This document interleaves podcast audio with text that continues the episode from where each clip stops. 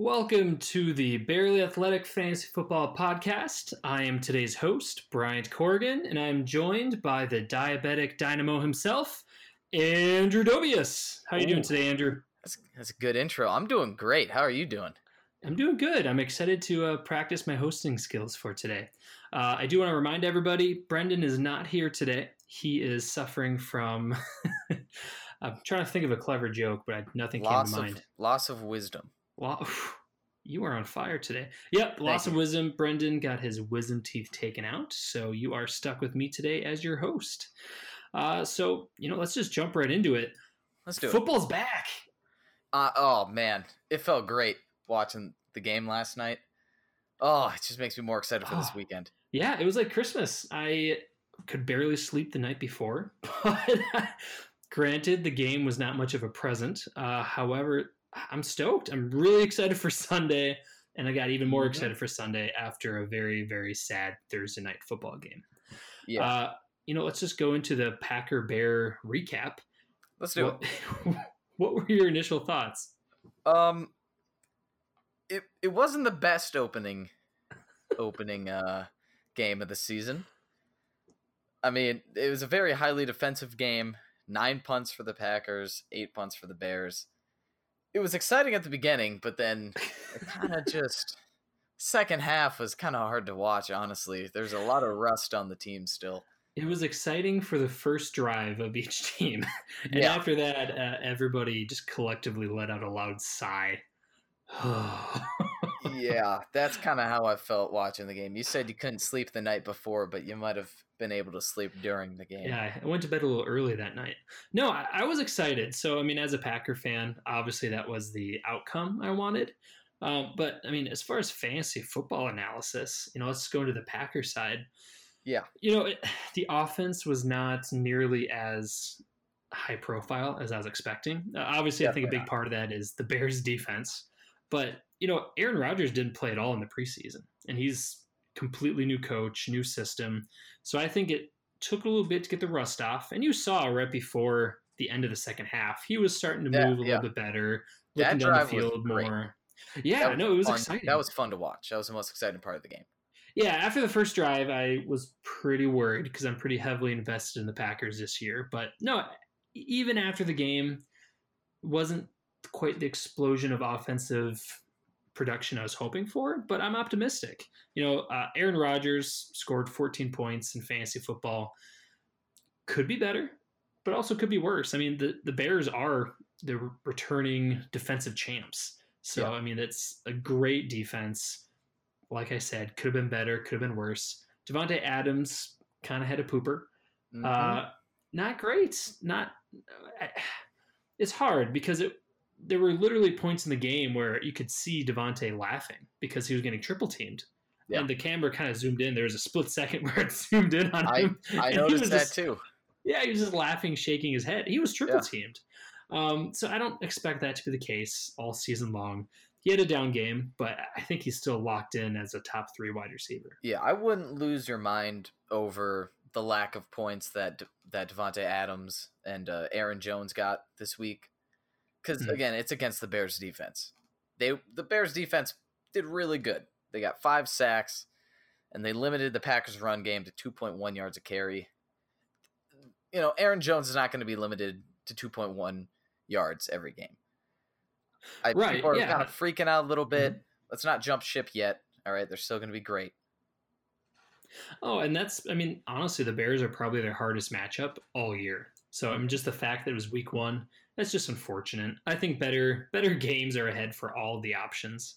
Uh, a question I had for you is, you know, Jimmy Graham. Uh, he was kind of left for dead in the fantasy football community this year. Yeah. Uh, he shows up with about 30 yards and a touchdown. You know, is this something that you think will be con- will continue, or do you think it's just an outlier? I I wouldn't jump on the Jimmy Graham bandwagon yet. Uh, I think the reason why Jimmy Graham was so open was because, like you said, they're triple teaming Adams. You know, I I would he's definitely a player that you should keep an eye on, especially if you don't have a top tier tight end and you're you know looking to to stream tight ends. Someone you should keep an eye on, but I wouldn't pick him up right now. I, I'm I'm gonna wait a couple weeks, see how he plays, see if he's consistent and if he's to be involved in the offense throughout the next couple weeks.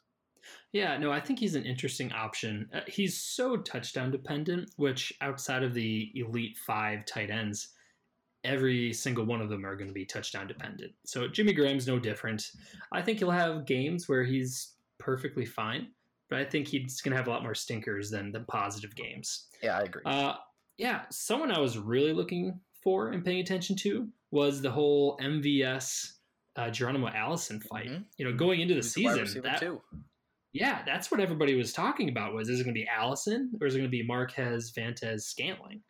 Um, wow, that I don't. That was a pretty loud explanation as far yeah. as you know targets.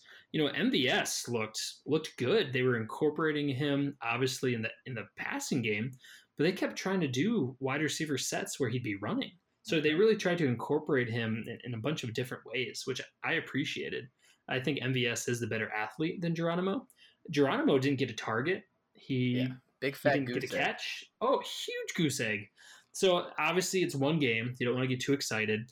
But if you were one of those people that were, were rostering both of them, you know, it looks like MVS is the way to go. You don't yeah. want to overreact too much, but MVS looks locked in as a wide receiver two for Aaron Rodgers. Yeah, it, the Allison's a little concerning after watching last night's game.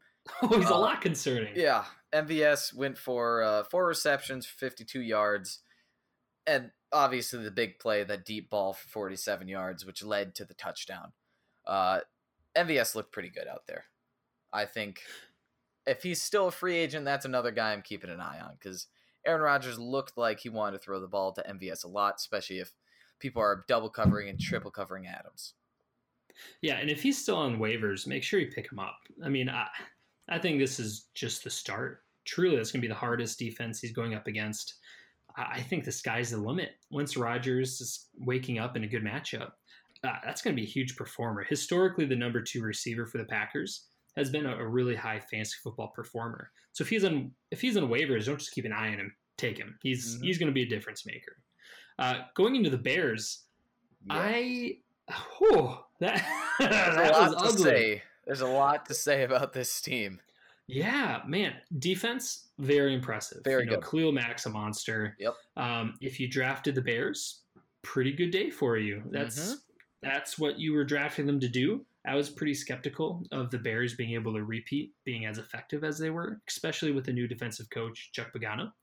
Uh, but no, they still look great. Um, I think that's one of the only highlights of the Bears. Yeah, um, there, there's yeah. a couple more players that I enjoyed watching. Um, Allen yep, Robinson. Yeah, there's one more. he's the big one. Allen Robinson, uh, seven receptions for 102 yards. He definitely looked like the best player on the Bears last night. Uh, I I think he's a great option for those of you who picked him up. I was a little concerned about him going into this year. Uh, I was a little skeptical. I thought Anthony Miller would be kind of stepping his game up, but Allen Robinson was really good. I had a lot of fun watching Allen Robinson last night. Yeah, I mean, so he's really undervalued right now if he continues this up. Uh, do you think he's going to, you know, how do you see him ending this season? I I mean, he's I see him as the definite wide receiver one.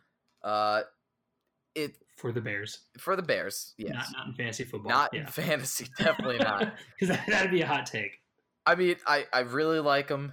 The issue is who's throwing to him. I like Trubisky, and I hope he does good, but last night was not a good performance for him at all. Yeah, no, he he looked bad. Um, really can't sugarcoat it. I do like the rushing attempts. You know, he had he had a couple rushing attempts. Um, but no, he just seemed, seemed discombobulated. Uh, there were a bunch of very strange plays that yeah. the coach was running. Uh, it seemed like their head coach thought he was smarter than everybody else, and he. It just seemed like he was trying to outcoach by being too clever, and obviously it did not work. Um, you know, everybody just seemed off their game, and I think one of the most bizarre things to come out of this game is the way that they utilized their running backs. You know, they really split yeah. the three running backs Cohen, who was essentially a wide receiver in this game. Mm-hmm. Uh, M- Montgomery, who rookie first first taste of NFL action, uh, and who was the other one? Mike Davis. Mike Davis. Yeah. Mike Davis. Uh, I did not see that coming. I'm going to be honest. Yeah, and there were some people in the industry who were kind of joking, like, "Oh, I'm sure the first person out there tonight is going to be Mike Davis." He wasn't the first person out, but he was the second. he was close. Yeah. he played a shocking amount of time in the game. Uh, I think that they're trying to ease Montgomery into Mhm. the NFL. I think they're afraid of burning him out. They want him to earn it. Uh, but I, I do have high hopes for Montgomery. He Yeah. looked really good, really explosive, and he seemed to have good vision. So if you're if you're terrified of what happened yesterday, you know, hang tight. It's week one. Don't overreact. This could be one of those cases where if you drop him now, you would kick yourself because oh, you might have you know a top twelve running back by the end of the season. Yeah. So hang tight. He's a rookie. He needs time to prove himself. I do expect him to, to share with Cohen quite a bit because Cohen he looked good. He's such a good pass He catcher. did, and he's he did drop a, a ball and, and fumbled another, though. You know, that was the first play of the game. Yeah, Got a You little know- too excited, dropped the ball. yeah, not a great look, but he still has the trust of the coach. Um, yeah, that was disappointing. I did not like how that Mhm. turned out. I'm going to hope Matt Nagy, you know, really over, really analyzes how he used those and go back to the sensible option of running more Montgomery. Uh, I am concerned about the Bears' offense. A lot Yeah. of people, you know, Brendan included, were expecting the Bears to be Super Bowl contenders. Mhm. Now, I'm not going to say it's impossible, but oh god, you need at least a little bit of an offense to make it that far. So I would be Yeah. concerned. Uh, Trubisky, you know, I uh, second year in the system, not looking very sharp. There is reason to be concerned. Yeah, I'm really hoping he can just brush off some of that dust and, you know, start performing a little better, performing to the player that we expect him to be, uh, or that we hope he can be. Uh, but yeah, back to the running backs. That was the main thing that I was looking forward to uh, during this game to see what the Bears are going to do. Uh, Tarik Cohen played 70% of the snaps, Mike Davis 56, David Montgomery only 38% of the snaps. That was the most disappointing part about that game for me because in my opinion, Montgomery looked like the best running back out there. I liked him. Oh yeah, clearly. I liked him better. yeah, Uh, no, I, think agree.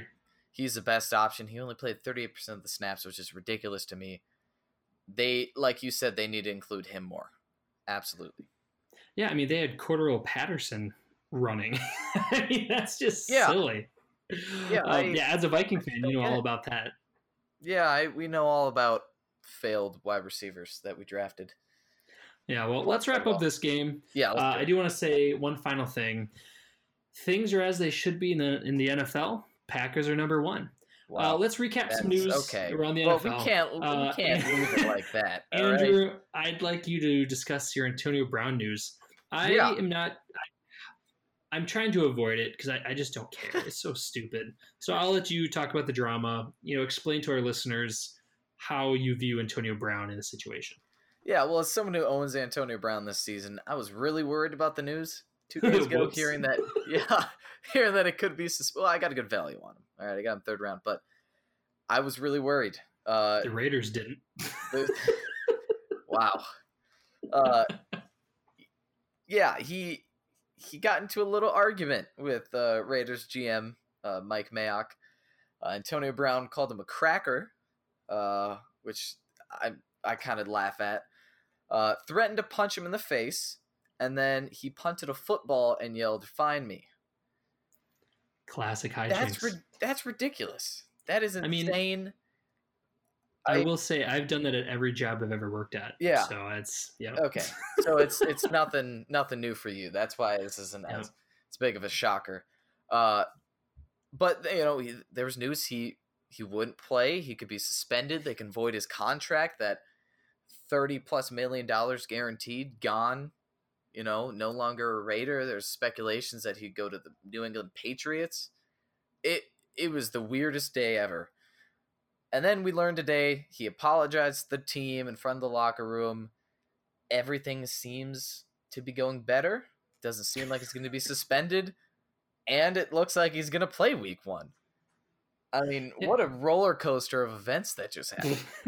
so I'm going to ask you straight up: yeah. Are you buying or are you selling your shares in Antonio Brown? Oh man, I I'm gonna say buy. I'm gonna buy him. I think I think that that the uh the suspension and the you know potentially voiding his contract hopefully scared him a little bit and hopefully made him realize that he should just shut up and play football because that's what he's best at. I think Yeah. he wants to play. Yeah, a lot of people are afraid of uh, what's going on right now. Uh, you know, I've had a couple people text me asking me for my opinion on Antonio Brown, and you know, I'm kind of saying the same thing. You know, if you drafted him, yeah, hold on to him. You really don't know how it's going to turn out. Even if he does get cut, he'll be picked up somewhere else. So don't cut him. Yeah, You know, if somebody offers you a trade, you know, it certainly depends on the player. So is there, you know, what kind of range of players would you trade Antonio Brown for? it it it's got to be at the same level or just a little lower. I mean, uh, What Again, about uh, I- Tyler Lockett? Tyler Lockett, I would say no. I would You say no. say no? Okay. I would say no to that trade. Uh, I've I've received a couple ridiculous trade offers like Devin Singletary for Antonio Brown, which is the most ridiculous thing I've ever yeah, received in my that life. sounds good. Uh, I would do someone just a little higher than Tyler Lockett. Uh, I would go with someone like a Robert Woods, um, Hmm. even Cooper Kupp. Maybe that's something you think about. Uh, but okay. Antonio Brown, I I think he's gonna play based on no Mhm. evidence at all. But Sure. you know, it just just the fact that he could play.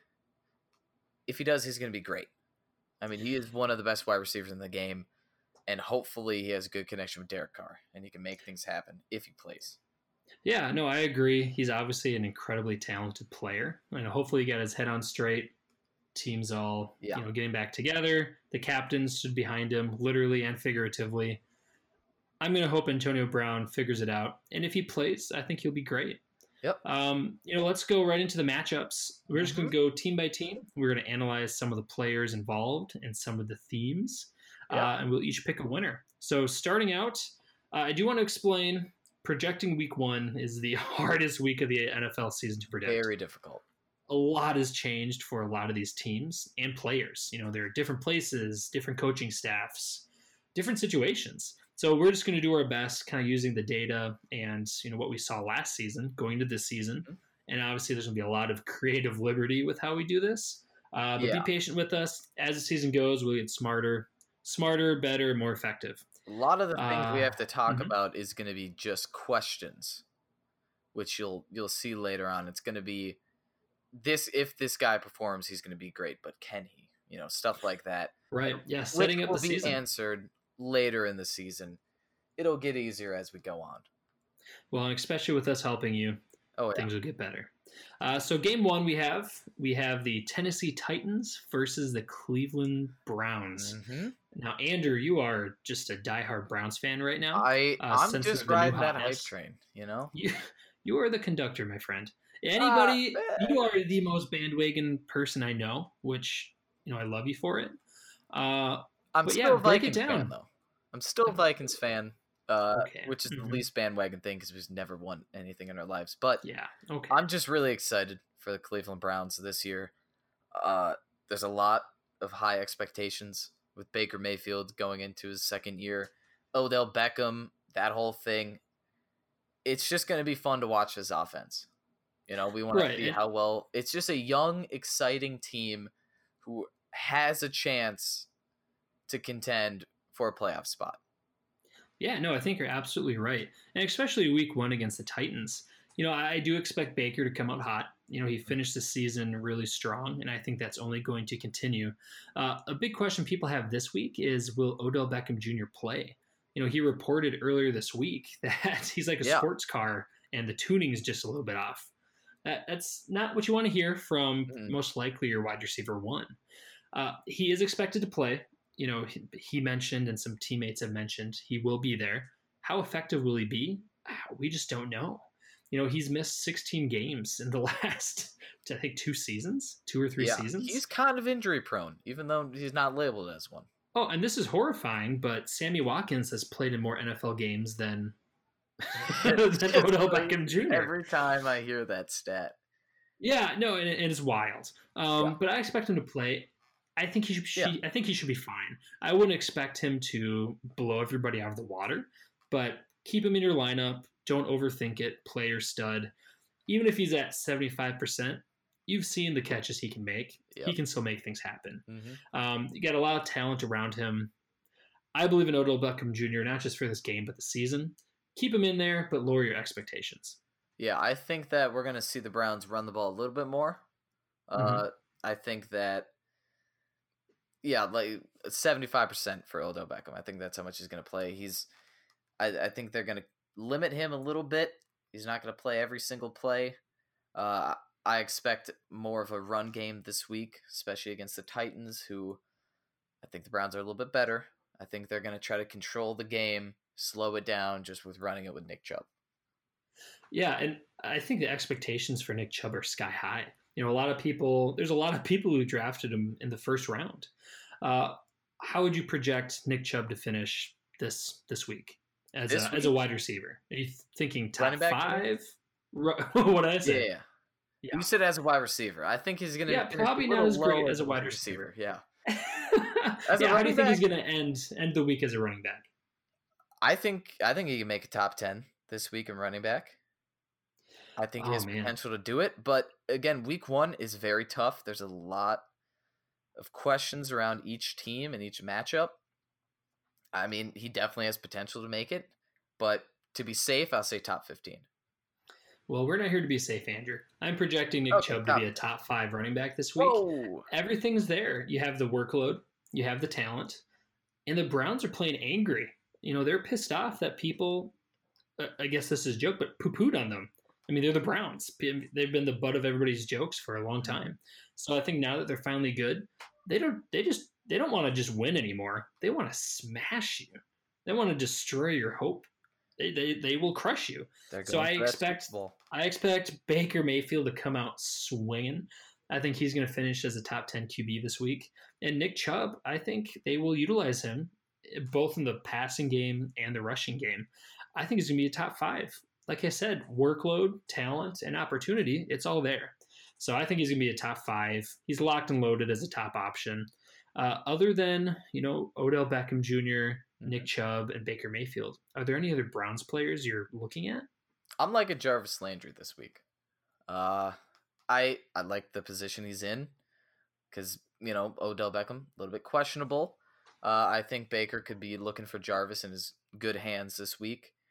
Um, Who is good hands? He's got the best hands in the NFL according to some sources, which I don't believe, but I I think he's a solid uh, flex player for fantasy. I like him a lot. I tried to get him in some leagues. Uh, I can see him getting a touchdown. I can see him getting 100 yards and a touchdown this week. Wow. Okay, so yeah. that's a bold take. All right, so you're pretty high in Landry this week. I like Landry okay. this week. I'm not. I don't expect that.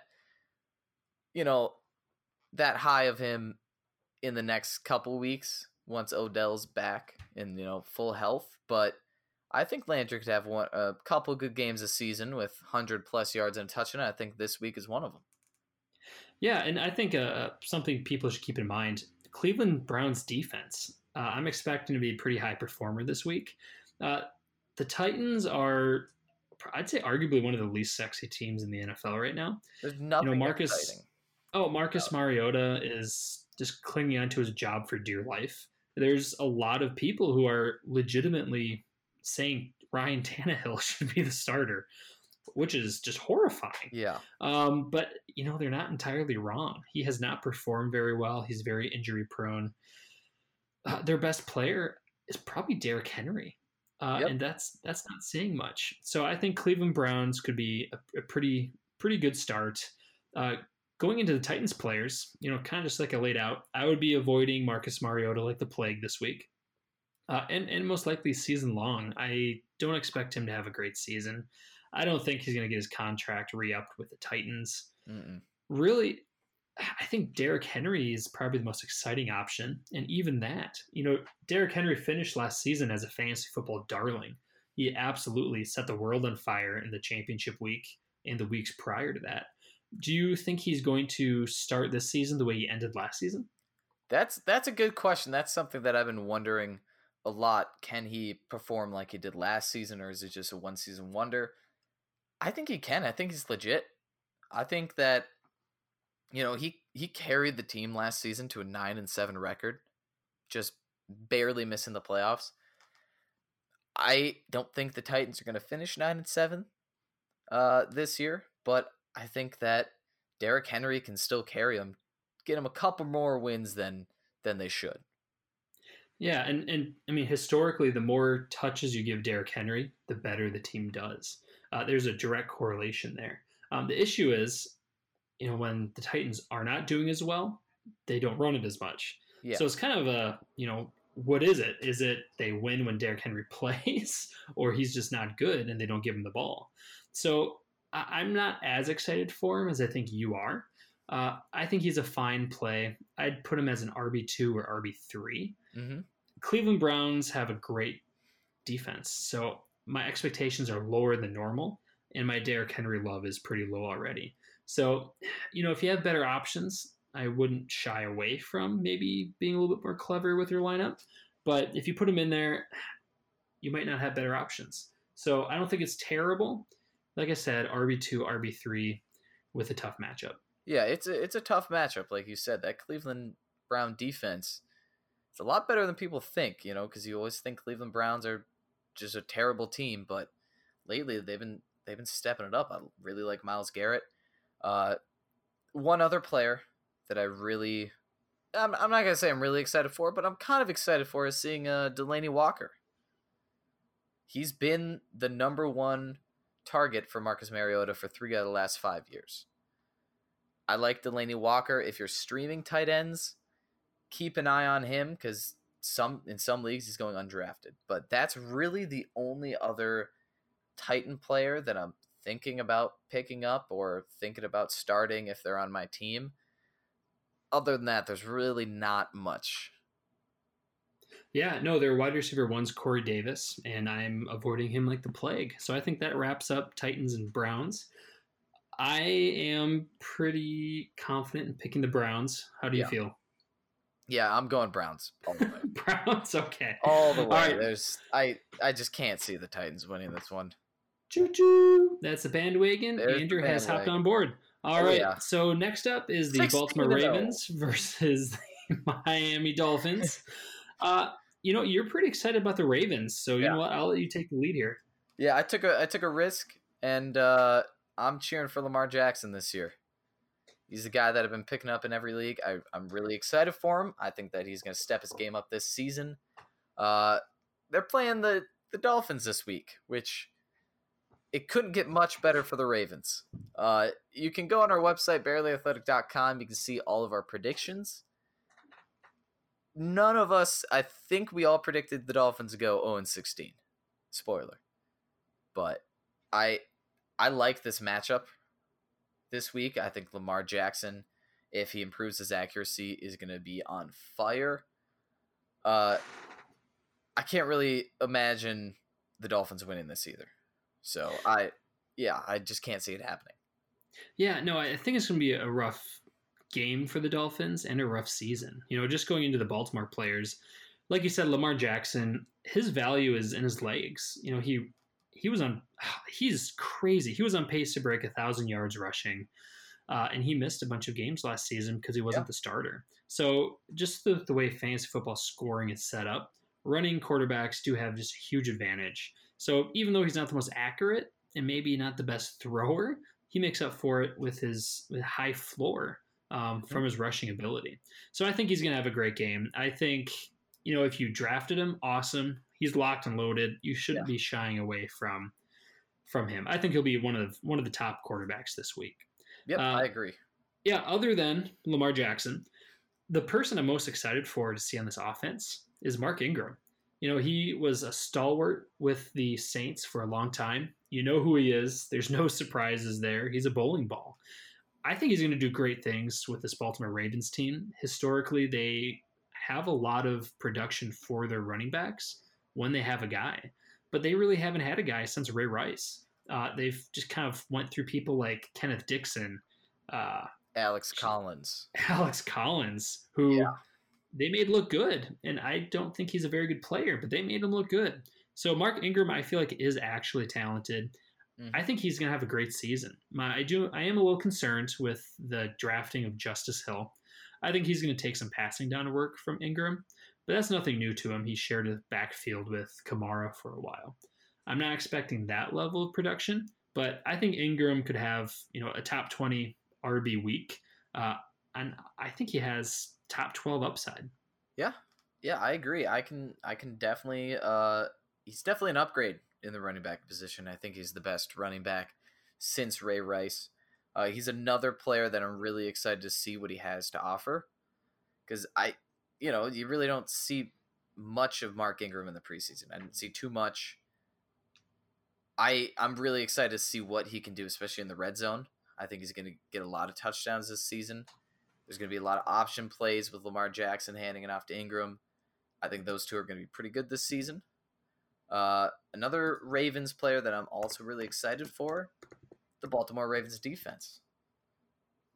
I think they're pretty unknown. They don't they don't really have a lot of you know star players, but they're going up against the Dolphins this week, and the Dolphins have no one.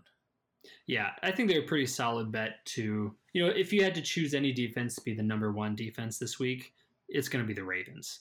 Um, they have the talent. Their opponent is pretty obviously tanking their season. So, you know, Ryan Fitzpatrick is scary. People never really expect much from him, and he does typically surprise people.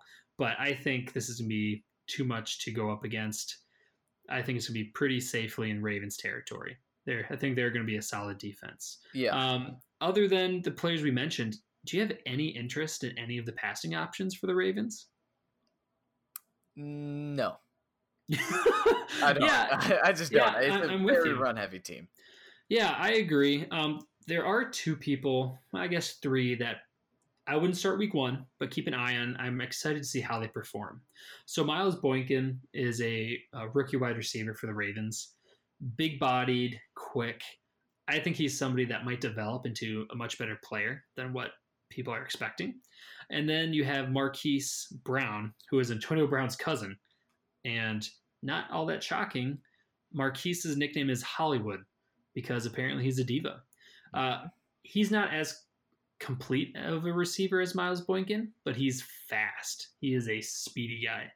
So those are two receivers, you know, I'm keeping my eye on to see how they contribute to the offense, and that might be a, a long-term play. By the end of the season, we might be talking a lot more about them. Uh, if you need a tight end, Mark Andrews. Mark Andrews.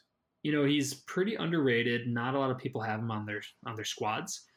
I think he's going to have an opportunity. The Ravens do have a history of featuring their tight end, and typically, if a quarterback is not as comfortable throwing down the field, they feature their tight ends. Mark Andrews is an athletic uh, player, and I think Lamar Jackson could use him as as a safety blanket, uh, especially starting the game, getting comfortable throwing. So I think Mark Andrews could be a, not only a, a sneaky play week one, but also a, a, sneaky roster stash. You know, I, I wouldn't be afraid of if I don't have very good tight end right now, I'd take a chance on Mark Andrews. Do you think he could be a top 10 end of the season, Mark Andrews? I don't expect him to be top 10. Um, he could, I think he'll be close.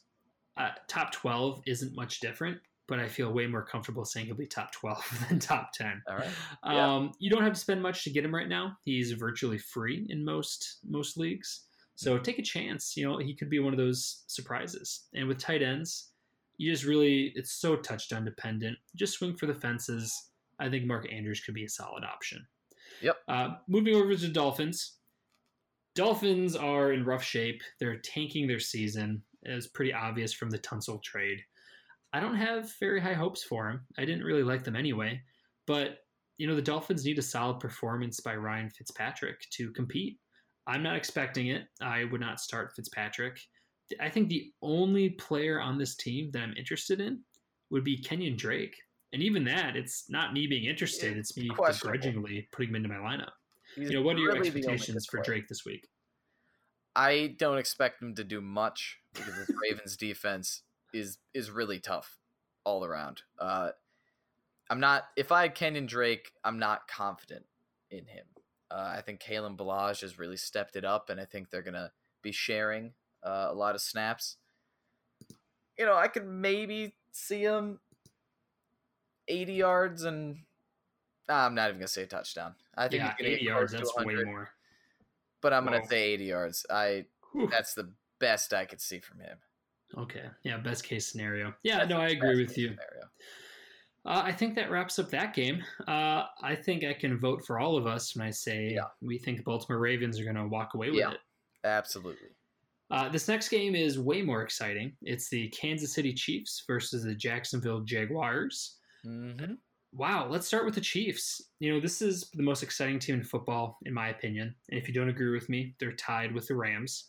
A big question for the Chiefs is their running game with Damien Williams and LeSean McCoy. How do you see that shaking out? Yeah, uh, it, it seems like they're gonna share a lot of the snaps, uh, but it's gonna be exciting to watch. I'm not the biggest fan of LeSean McCoy, and Damien Williams is a big question mark. But again, it's something that you definitely want to watch. And if you have Damien Williams, you start him. I mean, he's he's gonna be great. He did great at the end of the season last year. Uh, I expect big things from Damien Williams. I can expect him to really step his game up and take more snaps than McCoy later on in in the season and maybe even just this game. Yeah, no, I, I agree. I think he's going to be interesting to follow. Uh, I think the most interesting matchup of this game will be Tyreek Hill and Jalen Ramsey. Yep. You know, these guys love to smack talk each other. Everyone in the NFL is going to be watching those two.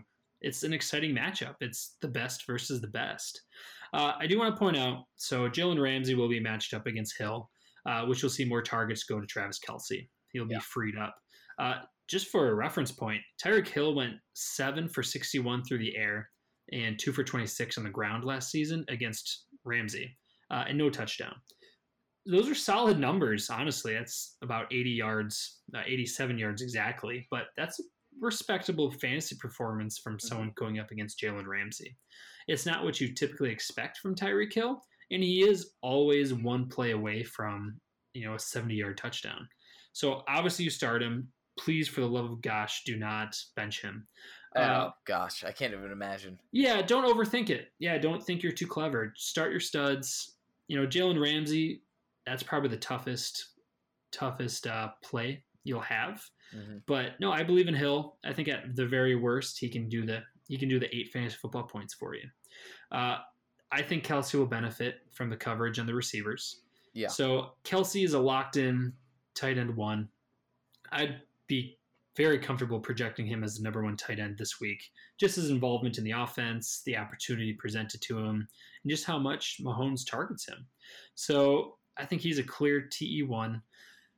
Any interest in Sammy Watkins this week? There's a little bit of interest. Uh, it all depends on your team, but maybe as a flex player, there is just because of all the attention going to Tyreek Hill. Uh, but I'm not that excited about Sammy Watkins. I think Kelce's going to get get a lot of targets. I think it's just going to be between Tyreek and, and Kelce most of the game. Yeah, yeah, no, I think that kind of sums up the question players for the Chiefs. Uh, Jaguars. This is an exciting matchup. So Yeah. they're a very new look offense. They have a new offensive coordinator, uh, John Filippo, who was fired from the Vikings last season for passing too much. Jaguars are usually a pretty run heavy team. So it'll be interesting to see if their new OC conducts business that you know the Jaguars would want him to, or if he stays true to himself and airs it out. They did bring on Nick Foles, and I don't think they paid him all that money just to have him hand off the ball to Fournette. I do think they're going to be throwing more, and I think the main beneficiary of that is going to be Dede Westbrook. Dede I'm really excited. Week one, Dede Westbrook. There's a lot of hype. I know you are a huge fan of I- Dede so excited for him this year. yeah, Can't even explain. I think he could finish this week. By the end of this weekend, you might be feeling very differently about Dede Westbrook. I mean, if you want him, you should trade for him now because after week one, there's a really good chance the person is not going to part with Westbrook. Yeah, I, I agree. I'm really excited for Westbrook, and I'm really excited for who's throwing to him. We got Super Bowl 52 MVP Nick Foles throwing to him. I really like Nick Foles, and I've never hated him. I think he's a lot better than Blake Bortles. Huge step up. Oh, yeah. Wow. Okay. Way to I- go on the limb there. Yeah, oh yeah, I went on a huge limb. Yeah. Uh, I like the Nick Foles and Westbrook connection in my head. I am just picturing it right now. I love it. Who knows what's going to happen? But I I can see Dede Westbrook having a great game, especially with DeFilippo as their offensive coordinator or controlling the offense. I can see him just bombing the ball. I'm excited about this new Jaguars yeah. team. Fournette's a big question. Uh, rough season last year. He averaged only uh, 3.3 yards per carry, which is not what you want from a running back. Uh, I if he if Fournette goes back to his rookie year, I think this Jaguars team is going to be a team to keep an eye on. You know, in counseling circles, there's a very common term. It's called speaker truth. I tease those people because it's very silly, but I'm going to speak my truth right now. I think Leonard Fournette is going to win people their fantasy football leagues. Ooh. Uh, if he's able to figure out his crap, he could be uh, easily a top eight running back. And people were drafting him in the fourth, fifth rounds this year.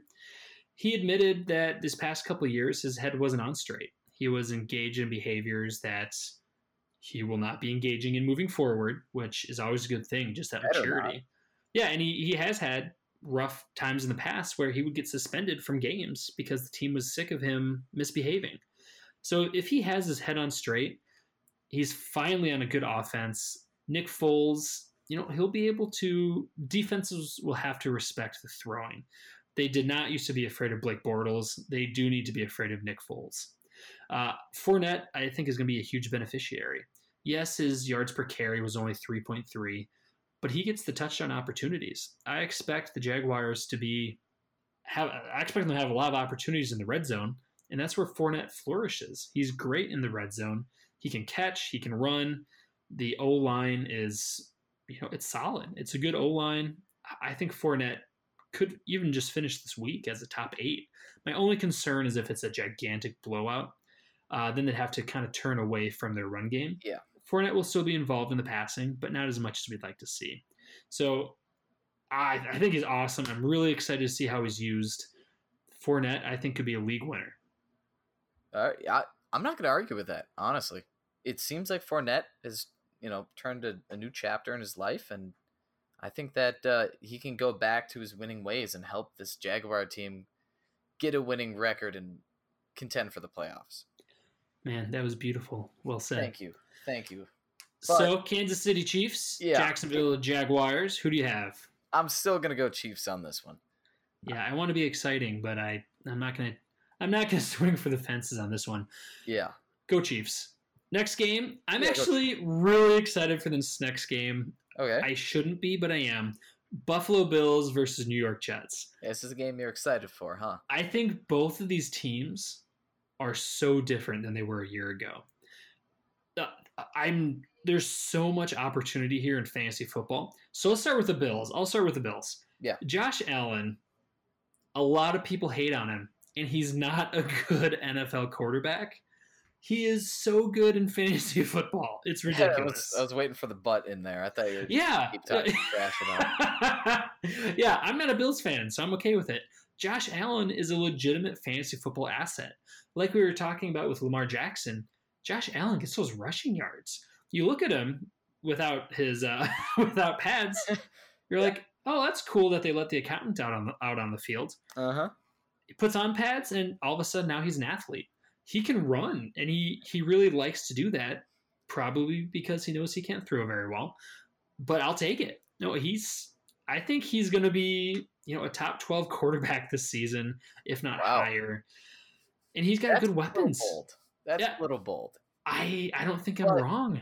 I I can see where you're coming from though. If you told me at the beginning of last season, if you told me that Josh Allen would be would lead the league in rushing touchdowns among quarterbacks, I think I would slap you across the face. Yeah, deserved you at all.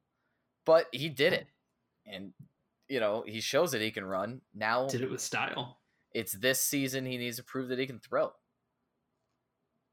Yeah, and honestly, I don't even need him to prove he can throw. just throw a little bit and keep running. And just keep so running it in the end zone.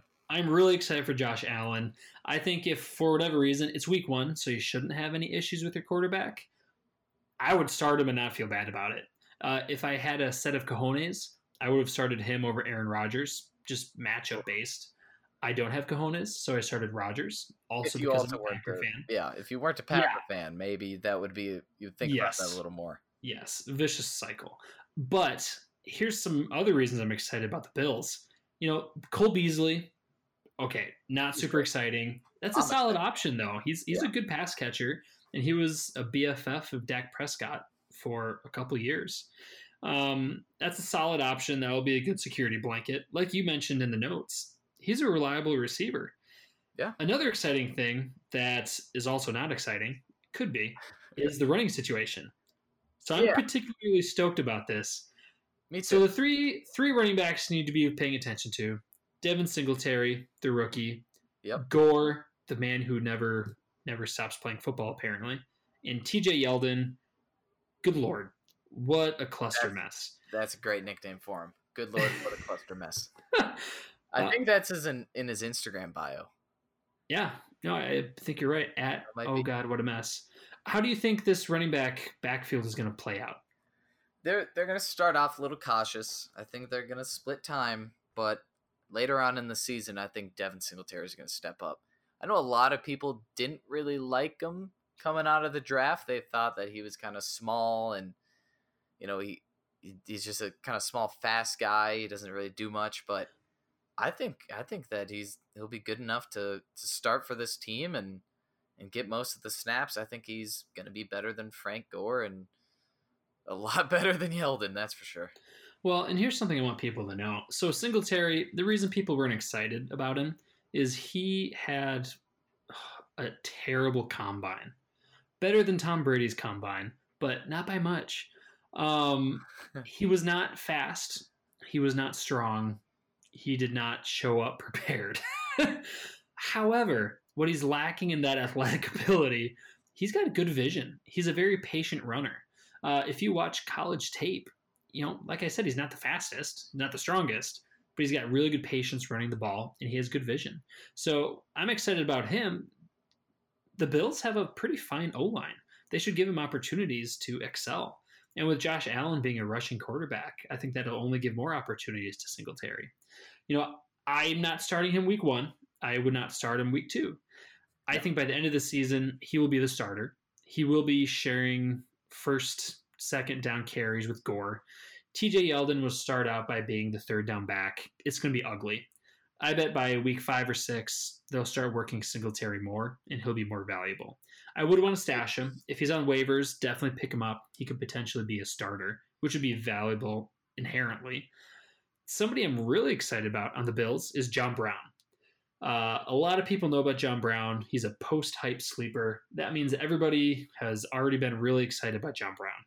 When he was with the Cardinals, everybody was really excited for him. He couldn't figure it out. I think he's going to get it figured out this season. He's super quick. He runs very good, precise routes. I think Josh Allen's going to utilize him. Josh Allen's not very accurate, but he has a huge, huge arm. So I'm hoping for some of those huge sling plays where he just he chucks it down the field and John Brown will get it. So I am actually pretty high on Brown. I think he's going to end the season way higher than what he was drafted. Mm-hmm. I think next year, going into the year, I think he'll be a pretty early pick when it comes to wide receivers.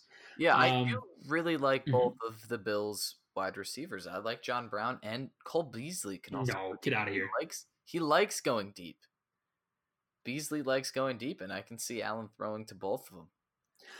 I will not agree with you, but I respect you as an analyst. Uh, moving forward to the Jets. You know, I'm excited for the Jets too. I absolutely could not believe how good the Jets looked in preseason. Darnold looked extremely competent. Uh, the offense was humming. They played really fast paced. Their head coach, Adam Gase, was with Miami last year, and they literally had the least amount of plays last season. They played so slow. I was excited. He really let Darnold play more high tempo. I think Darnold is an intellectual quarterback, and I think the more you trust him, the more he'll be able to prove himself. So I think the whole offense is going to take a step forward. but primarily I think it's going to be run through Le'Veon Bell. I've got really high hopes. I think they're going to work him to death. They paid him the money. He had a year off. I can feasibly see 20 to 25 touches per game. He's ready. He's he's ready to roll. I mean, there's a lot of questions on can he do it still. He's got it. There's there's no doubt in my mind that that he's going to be a top 10, maybe top 5 running back at the end of the season. Yeah, I think he's going to shock people. Um, he did hurt everybody's hearts last season with what he did to us, but you know, our memories can be short. He'll prove it to us. He's still one of the most talented running backs. This team won't be as good as the Steelers. I don't think he'll have that level of production that he enjoyed in the past, but he'll still be an elite running back, no questions about it. With wide receivers, their wide receiver one, Robbie Anderson, he's questionable. Yeah. Uh, going into week one, he's already hurt. Uh, Adam Gase said he's good to go. However, he's hurt. Um, I am not playing Robbie Anderson this week. Even if he does play, he's playing hurt, and he's playing against Tre'Davious White, who's one of the best cover guys in the NFL. Mm-hmm. So I'm I'm not starting Robbie Anderson. I'd much rather pick somebody up, up off waivers and start that person over Robbie yeah, Anderson. I'm not that excited about the Jets passing game this week because the Bills actually have a really solid secondary. Uh, there's no no Jet receiver that I'm gonna pick up. Honestly, I mean Robbie Anderson's gonna be a great bench player. But well, I think I think I think it should be said Robbie Anderson is going to be great season long. You know, I yeah. think he's going to be a really good. I think further in the season he'll be he'll be a wide receiver two, uh, two or three if not better. So I definitely have high hopes for Robbie Anderson. I'm just concerned about his health and his week one matchup okay. is not good if he's playing hurt. Yeah, you got you got a little more high hopes for Anderson than yeah, I do. I've I been do. burned too many times by that guy. But uh but you know, it's I, I I'm kind of excited. I Bell's gonna get the ball the most out of the Jets, but that's the issue. I, the Jets need to find that you know that can't think of the word. They got to be even with their running game and their passing game, you know, in order to to keep the eyes off Bell that much. Yeah, no, I think that sums it up. So between very, these two teams, very poorly said. You know what? We still love you. Oh, Buffalo yeah. Bills you or Jets? Who do you have? Oh man, is it? I'm gonna go Jets. Jets. I'm going Jets on this one. Oh, that's probably the smart money, but uh, I've got a good feeling about the Bills this year. I don't know why I like them. I'm gonna go Buffalo Bills. Okay, I think the Bills are gonna have a better year, but I think they still have a couple things to figure out that I don't think they're gonna figure out right away in Week One. So I'm well, going J E T S Jets.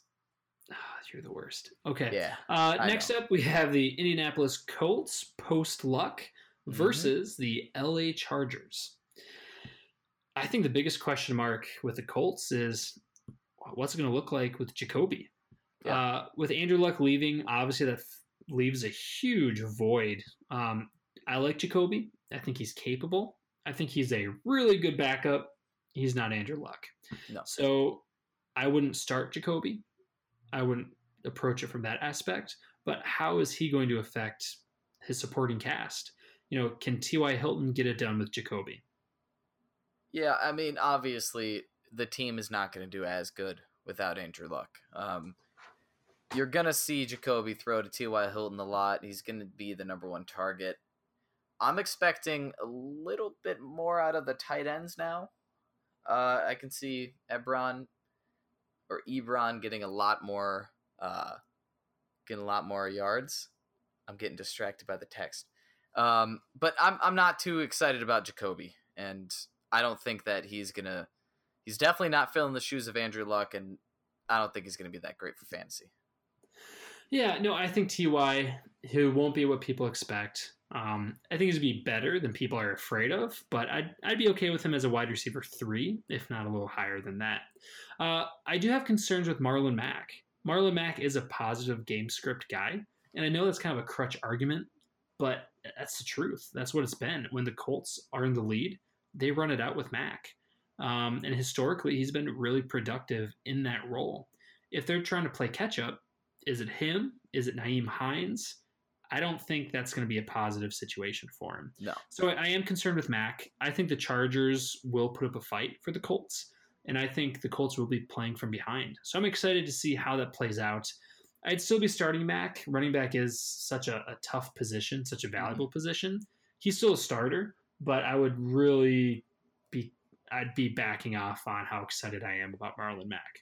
Yeah, I, I agree. I agree. Let's uh let's head over to the Chargers. Is there any players that you're super excited about? Maybe a running back or two? Yeah. No. I no. Uh, do not like the running back situation.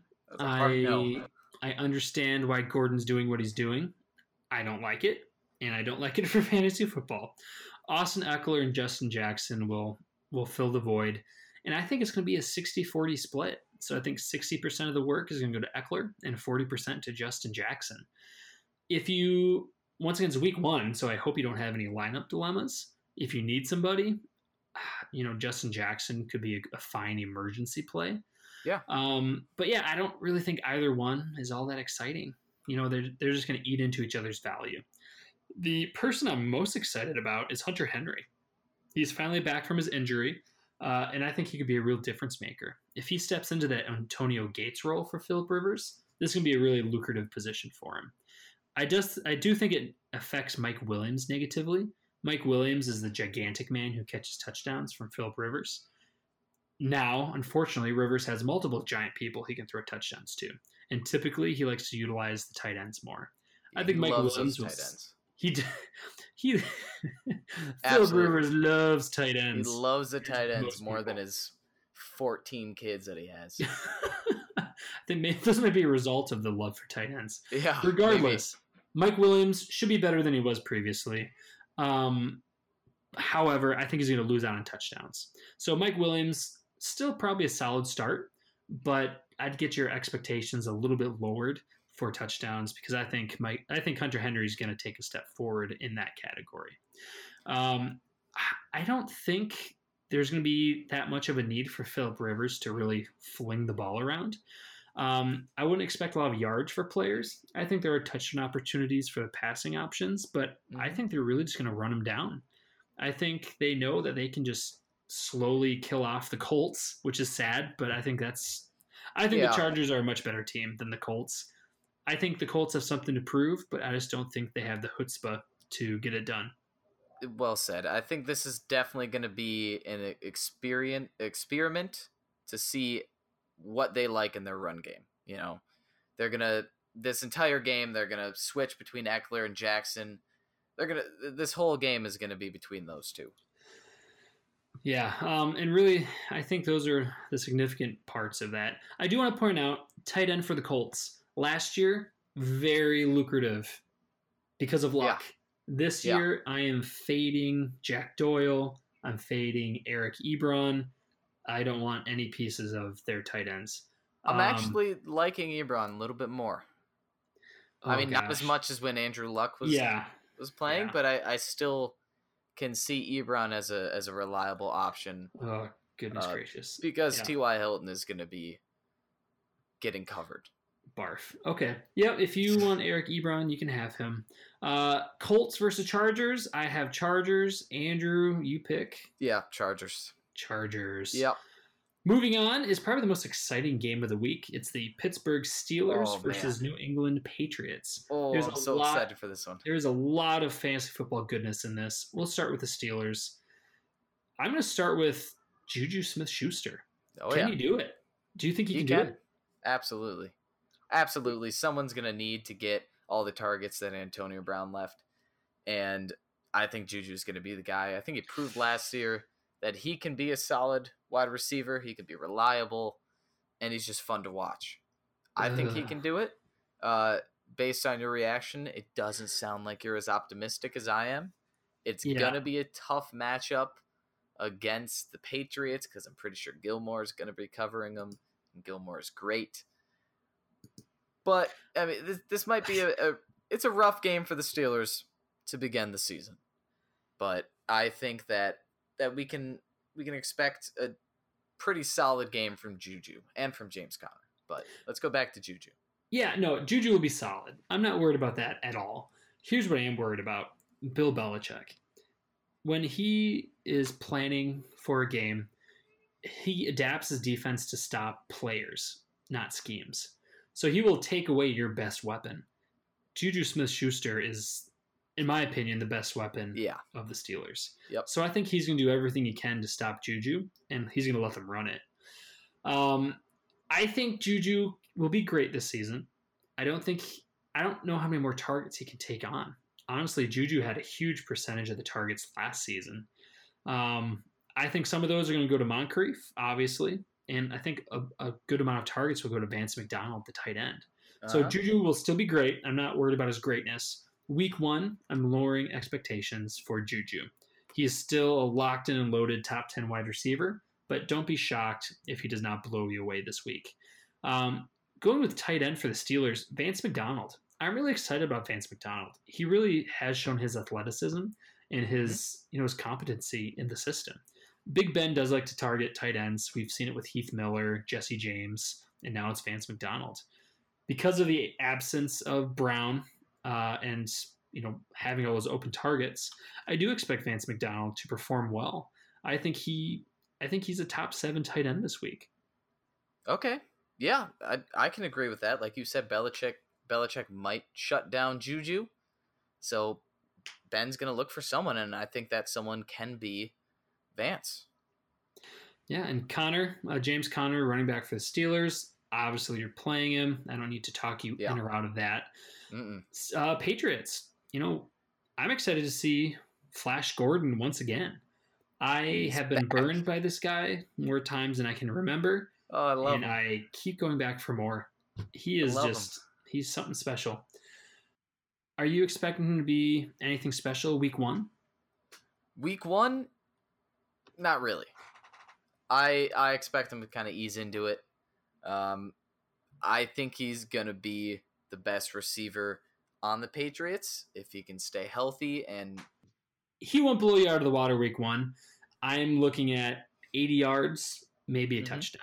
Uh, Tom Brady does like him. You know, he will also be featuring Edelman in this offense. You're starting both of those guys. Uh, I think it Thomas. gets no. Don't don't start Demaryius Thomas. Okay. I just I disagree I'm not that excited about him either. I just want to mess with you. Uh, I'm really interested to see how they use their running backs, James White and Yeah. Sony Michel. It's a big uh, and I guess. Rex Burk- Burkhead. What it looks like, and where I think Sony Michel gets most of his value, is when the Patriots are ahead, they run down the clock.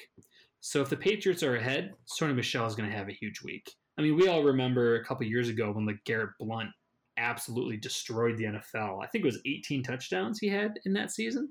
Yeah, LeGarrette Blount is not a talented running back. he just They had the just- great opportunity. they gave the ball so much that he just became one. Right. Yeah. So I think I would start Sony Michel. I'd also start James White. I think James White could be a great option this week. The Steelers do have a pretty intimidating D line. Yeah, so I think they really, defense. yeah, they'll utilize that pass receiver or pass catching uh, running back. So I'd say, honestly, I think start everybody in this game. there's, Yeah, there's really nobody I'm fading. Um, except for Demaryius Thomas. I'm not even including him But- in the game. But I yeah, I, I agree. James White is gonna get most of the passing in the running back game. Sony Michel is gonna get most of the handoffs. It's gonna be a nice split between those two. Uh, they you know the Patriots did say that they wanted Michel to catch the ball a little more, so we'll see if he's included more in the passing game. But James White is an amazing pass catcher, and he, he that's that's all he was last year in fantasy. He was amazing because he caught the ball. Yeah, and uh, as a Wisconsin fan, go Badgers, James Oh. White. Uh, having to pick between these two awesome teams, this will probably Yeah. be one of the most exciting games of the week. Yep. Are you taking the favorite. Steelers or are you taking the Patriots? Oh, as much as I hate to say it, I'm taking the Patriots. You know, my heart says Patriots. Mm-hmm. Actually, that's not true. My brain says Your heart- Patriots. yeah, heart My says heart says anyone against Steelers. the Patriots. My heart says Steelers. I want, I want the Patriots to lose Week One, and everybody will lose their minds. And and week two and week three. Yeah, Patriots will win the. Super Bowl. So I'm going Steelers. You're going Patriots. It'll Yep. be fun to see how that turns out. The next game is probably one of the ones I'm least excited about. We have Yeah. the Denver Broncos versus the Oakland Raiders. Mm-hmm. The Raiders have kind of been a circus recently. Apparently, Antonio Brown will play. Uh, I'm not sure how effective he'll be. Honestly. Yeah, it- is surprising. And he's missed a lot of preseason and a lot of training camp. So I'm curious to see how effective he is. He's the number one paid wide receiver for a reason. Uh, He's a stellar player if he has his head on straight. So if he's if he's playing and that if, if that doesn't change on Sunday, I'd have him as a as a top 20 wide receiver. So put him in your lineup. Be a little Yep. concerned, but you drafted him for a reason. All he needs is one play. That's the kind of quality player he is. Definitely keep an eye out on this situation here in Oakland. Uh, but if he's gonna play, he's gonna be great. I mean, I know he kind of got a downgrade in the quarterback situation, but yep. they're gonna it's just a little downgrade, but they're gonna give him the ball. Uh, one guy I'm looking forward to, Josh Jacobs. Uh, if we want to talk about more question marks, he can he carry the load is the big question. If he can, it's gonna be awesome. Yeah, I, I think Josh Jacobs is going to have an incredible season. I think he's going to have a bad week one. Uh, as much as I like to tease Broncos, they have a really good defense and they Yeah. have a really good D line. I think Josh Jacobs is really going to struggle week one. So if you have him on your team, if you can avoid starting him, I'd go that direction. However, if you start him and you get burned, please don't panic. You know, it's a long season. It's a great team, and the Raiders are still trying to figure out what they're doing. It's So gonna take a while. Yeah, I think Well, Jacobs is going to struggle week one. Yeah. But you know what? I think he's a potential league winner. I mean, he's he's a Mm-hmm. rookie running back, first running back taken in the draft this year. He's fresh. He's got the juice. I think he can do it. So don't panic if he struggles week one. Stay strong. Josh Jacobs will be great long term. Uh, with all this Antonio Brown nonsense that's been happening, a lot of people have been asking if Tyrell Williams is worth the stash in fantasy football. He's their number two receiver. Yeah. I'm not making room on my bench to stash him. Uh, not because of his talent. I think he's actually a, a pretty good player. I just don't think that Derek Carr is going to utilize him. Tyrell Oh, Williams, if you remember when he was with the Chargers, he was one of the best deep deep threats. Um, I'm afraid of Antonio Brown getting targeted deep, but Brown can manufacture production. Tyrell Williams isn't quite that level of talent. So he can get what's thrown to him, and my concern is Carr throwing to him.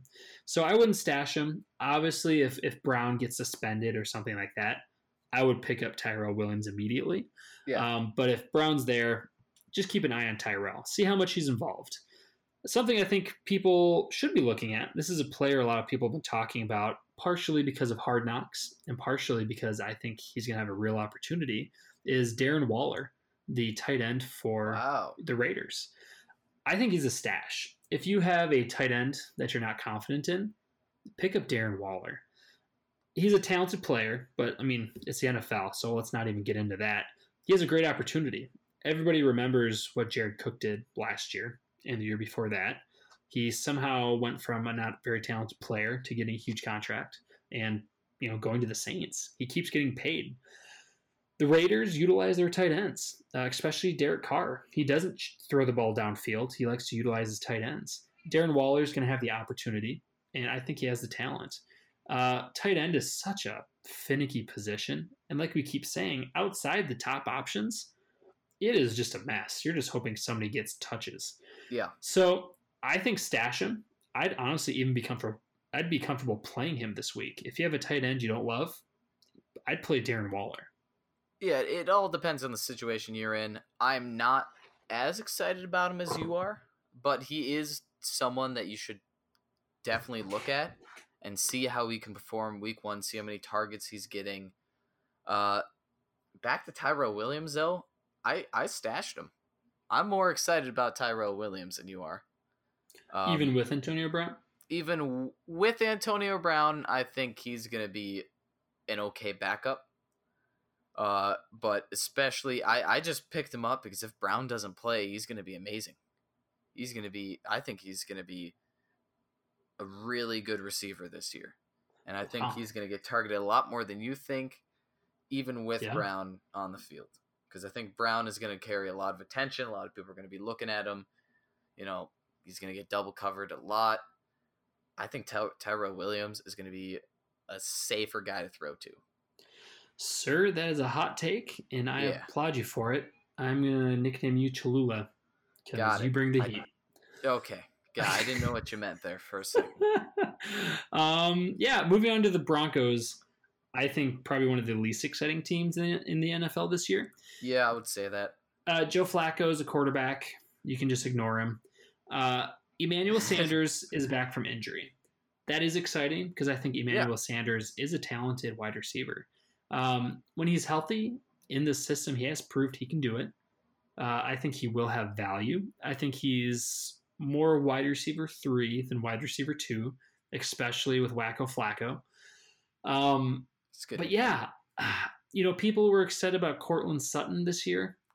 Okay, like you can take a chance on him. you, you sound really excited about him. Yeah, I just I, I there's nobody on this team I'm excited about.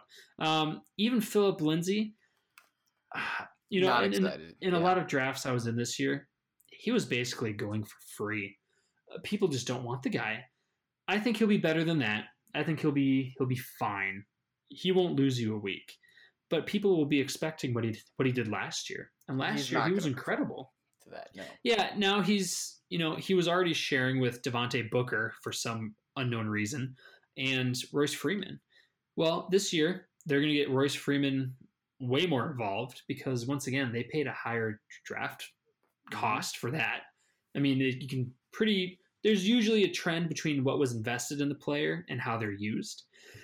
Philip Lindsay was an undrafted free agent, and sometimes those guys win. You know, not to discredit Philip Lindsay, but I think they're going to use Freeman more, decrease Lindsay, and for some unknown reason they keep using Devontae Booker. Drives me crazy, but it's true. and they also have Theo Riddick, who's on IR right now.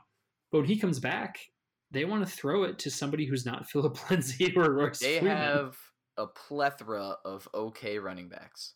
Yeah, yeah. So, you know, if I have Philip Lindsay, I'll play him.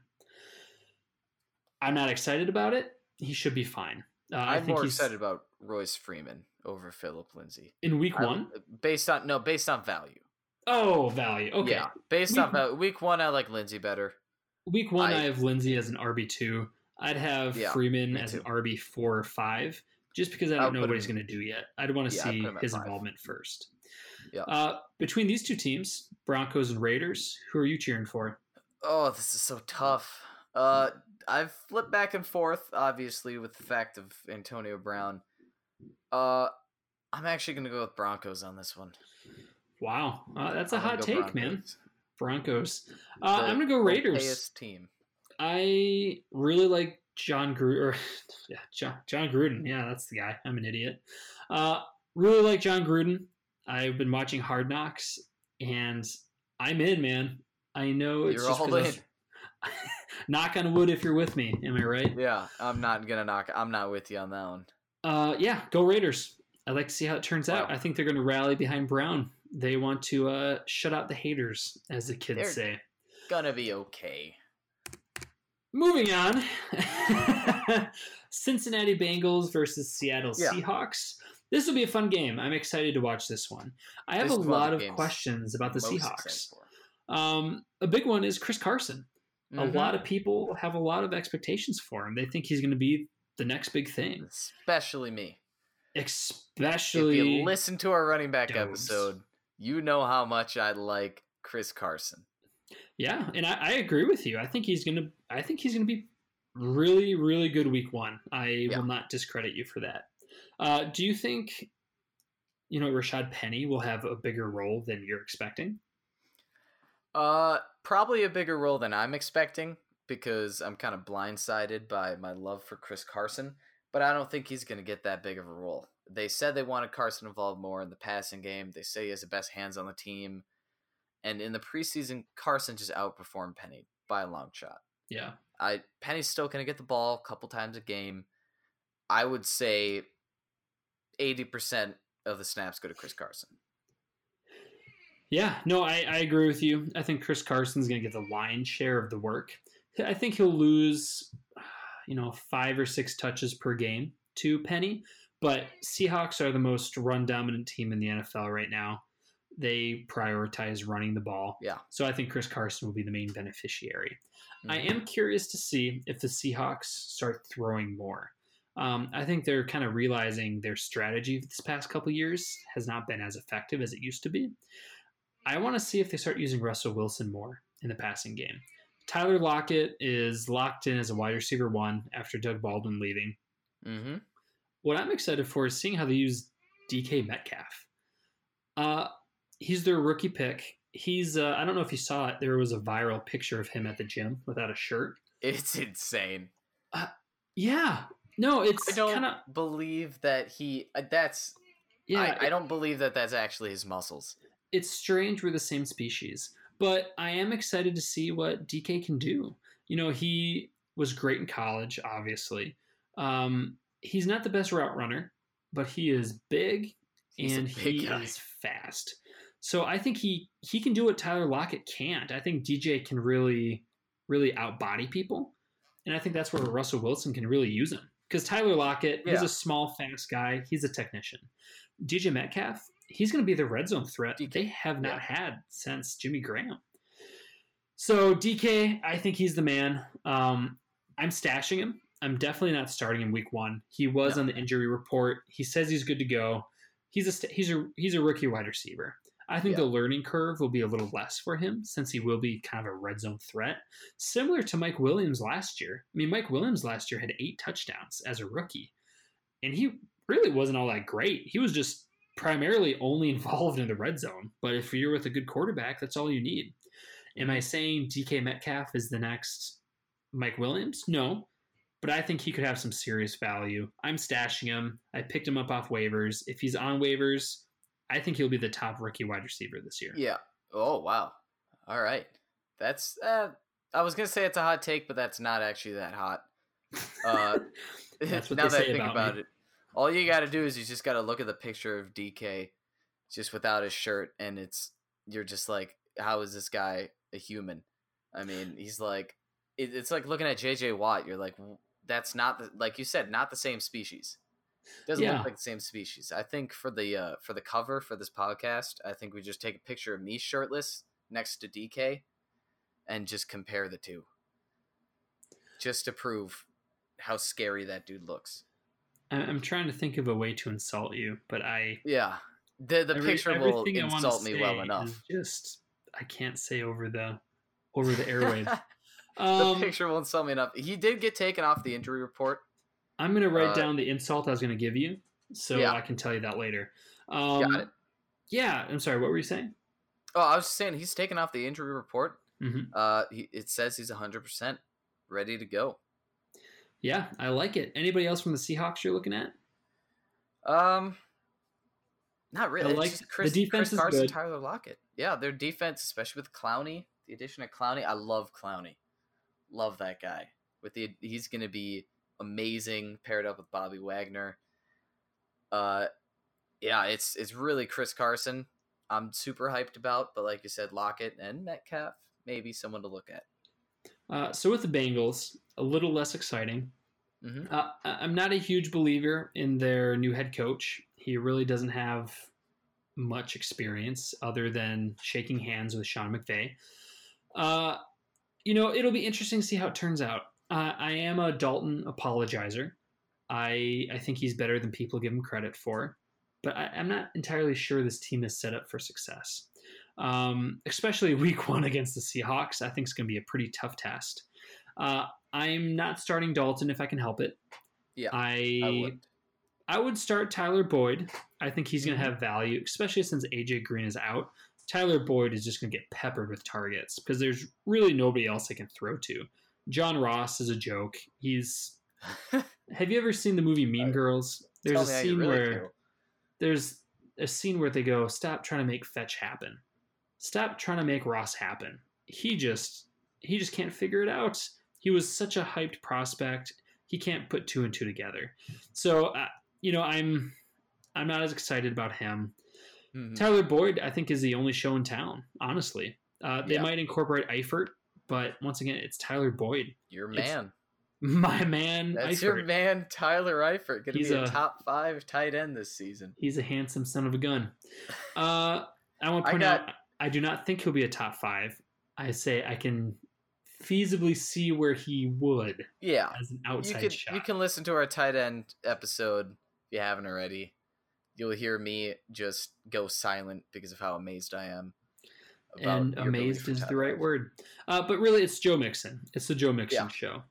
It's a solid defense he's going up against between Bobby Wagner and gotta love Clowney. Yep. But he's going to be great. I mean, Joe Mixon is a prototypical running back. He's quick, he's big, he's strong.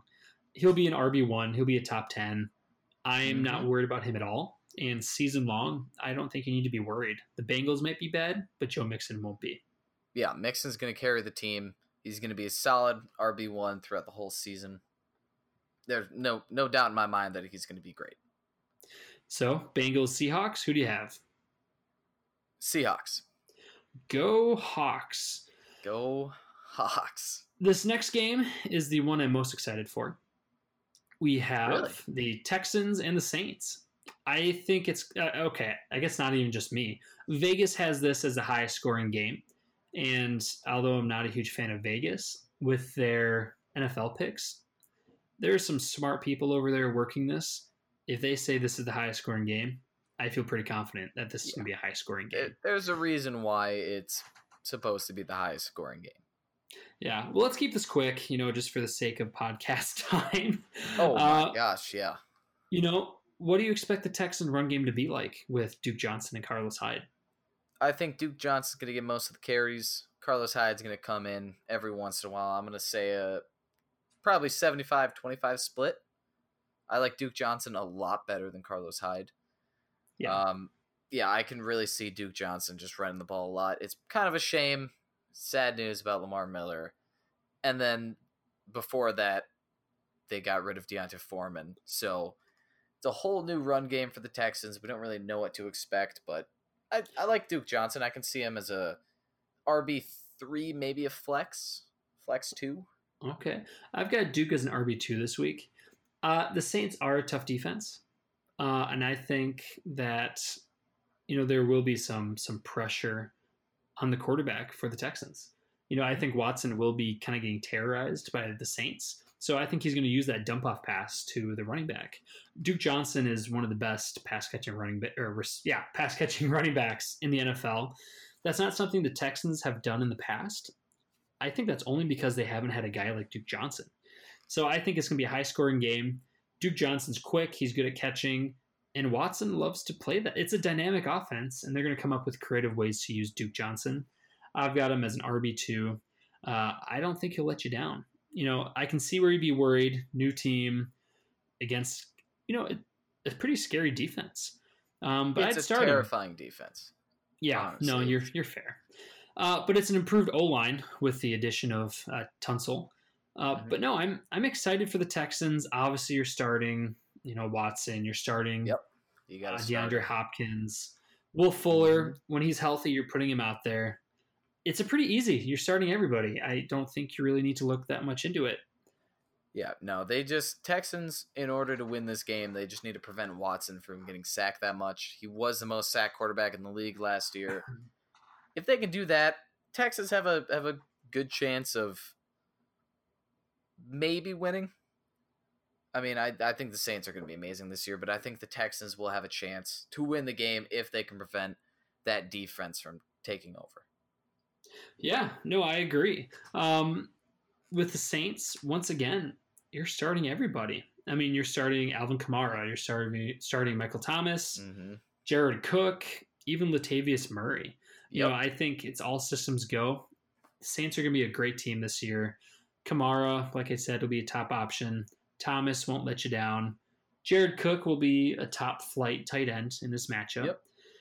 Yeah, no, it's it'll be an easy one. It's gonna be an awesome game to watch. Start your studs and watch magic happen. Start every player playing in this game.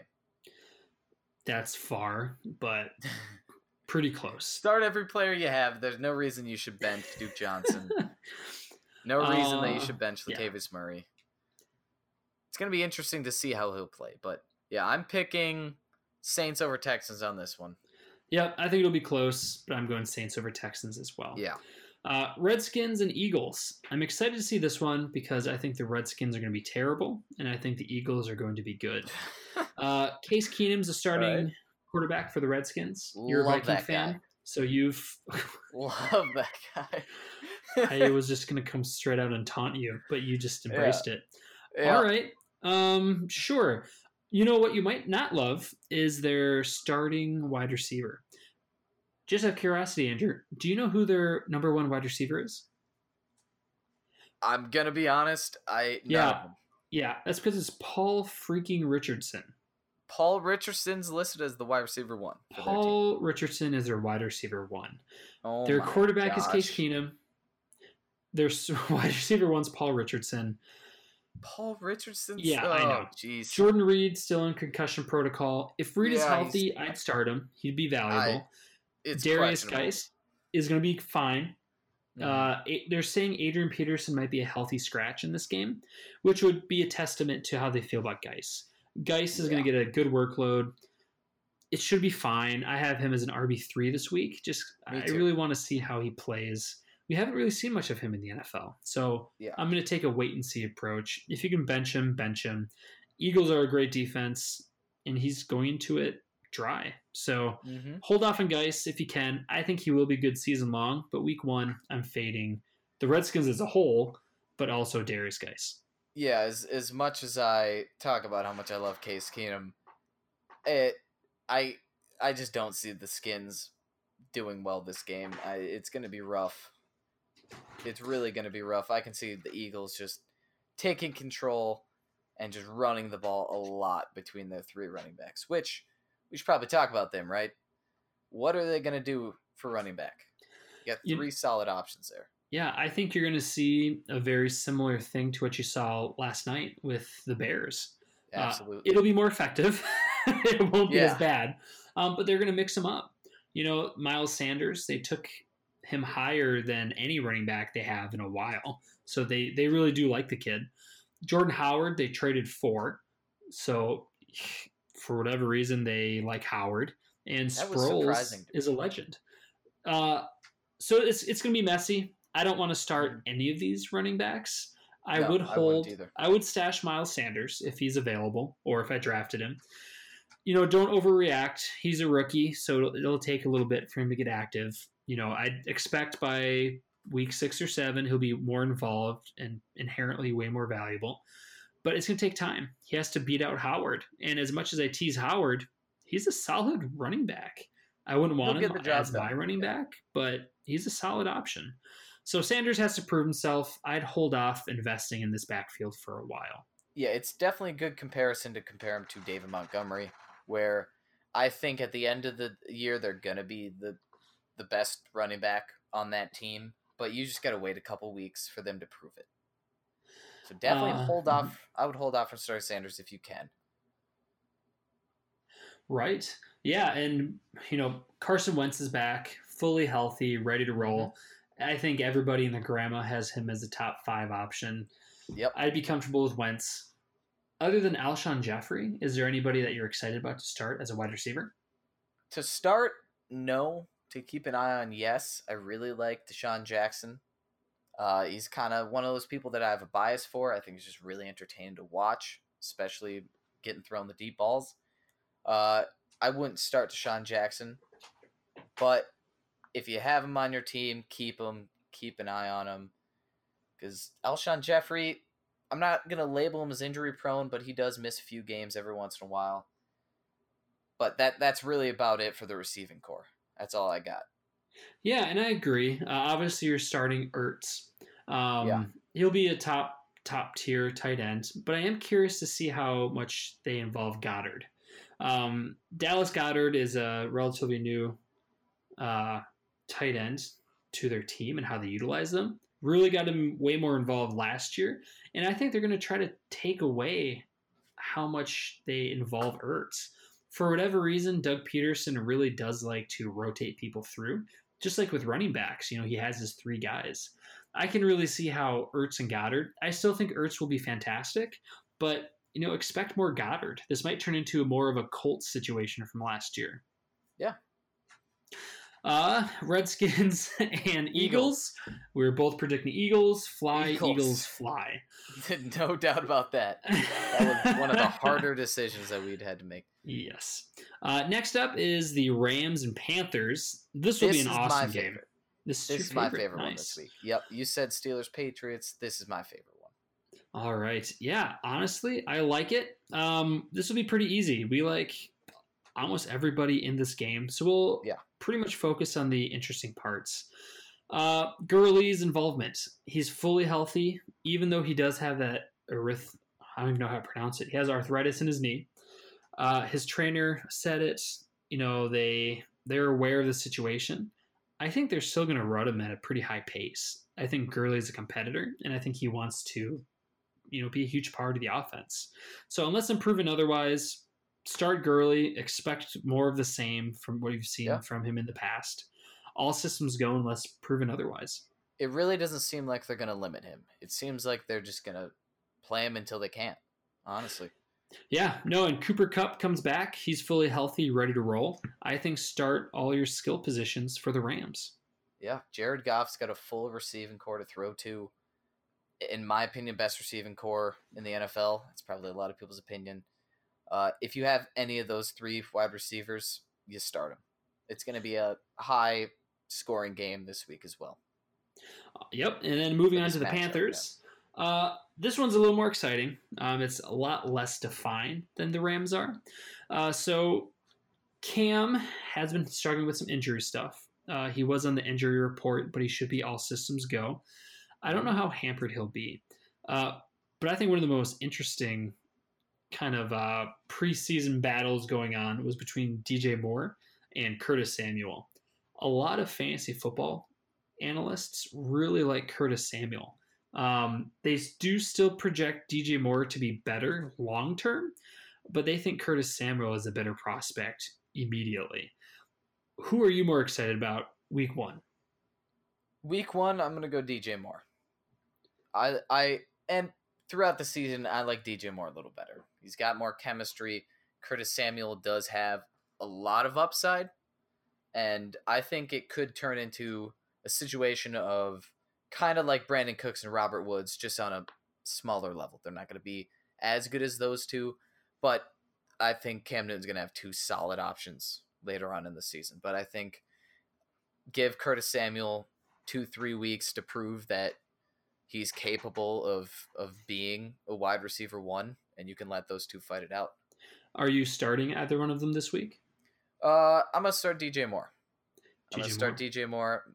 I wouldn't start Curtis Samuel yet, uh, but DJ Moore as as a flex, maybe wide receiver too. Okay. Yeah, I would start. I'd be okay, honestly, starting either one of them as a flex. Uh, I am a big believer in Curtis Samuel. I think he is a fantastic route runner.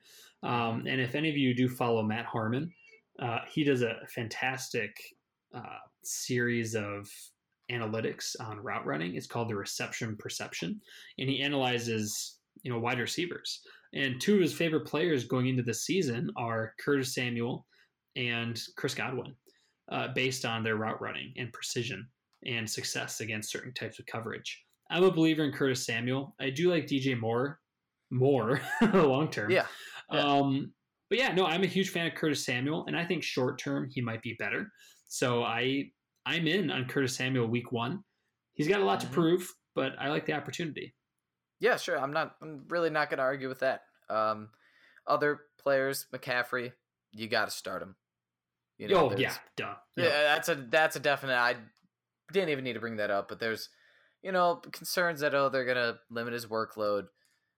I he's they're not. He's gonna carry the team. He's gonna be amazing. yeah. Uh, Panthers versus Rams. Who do you got?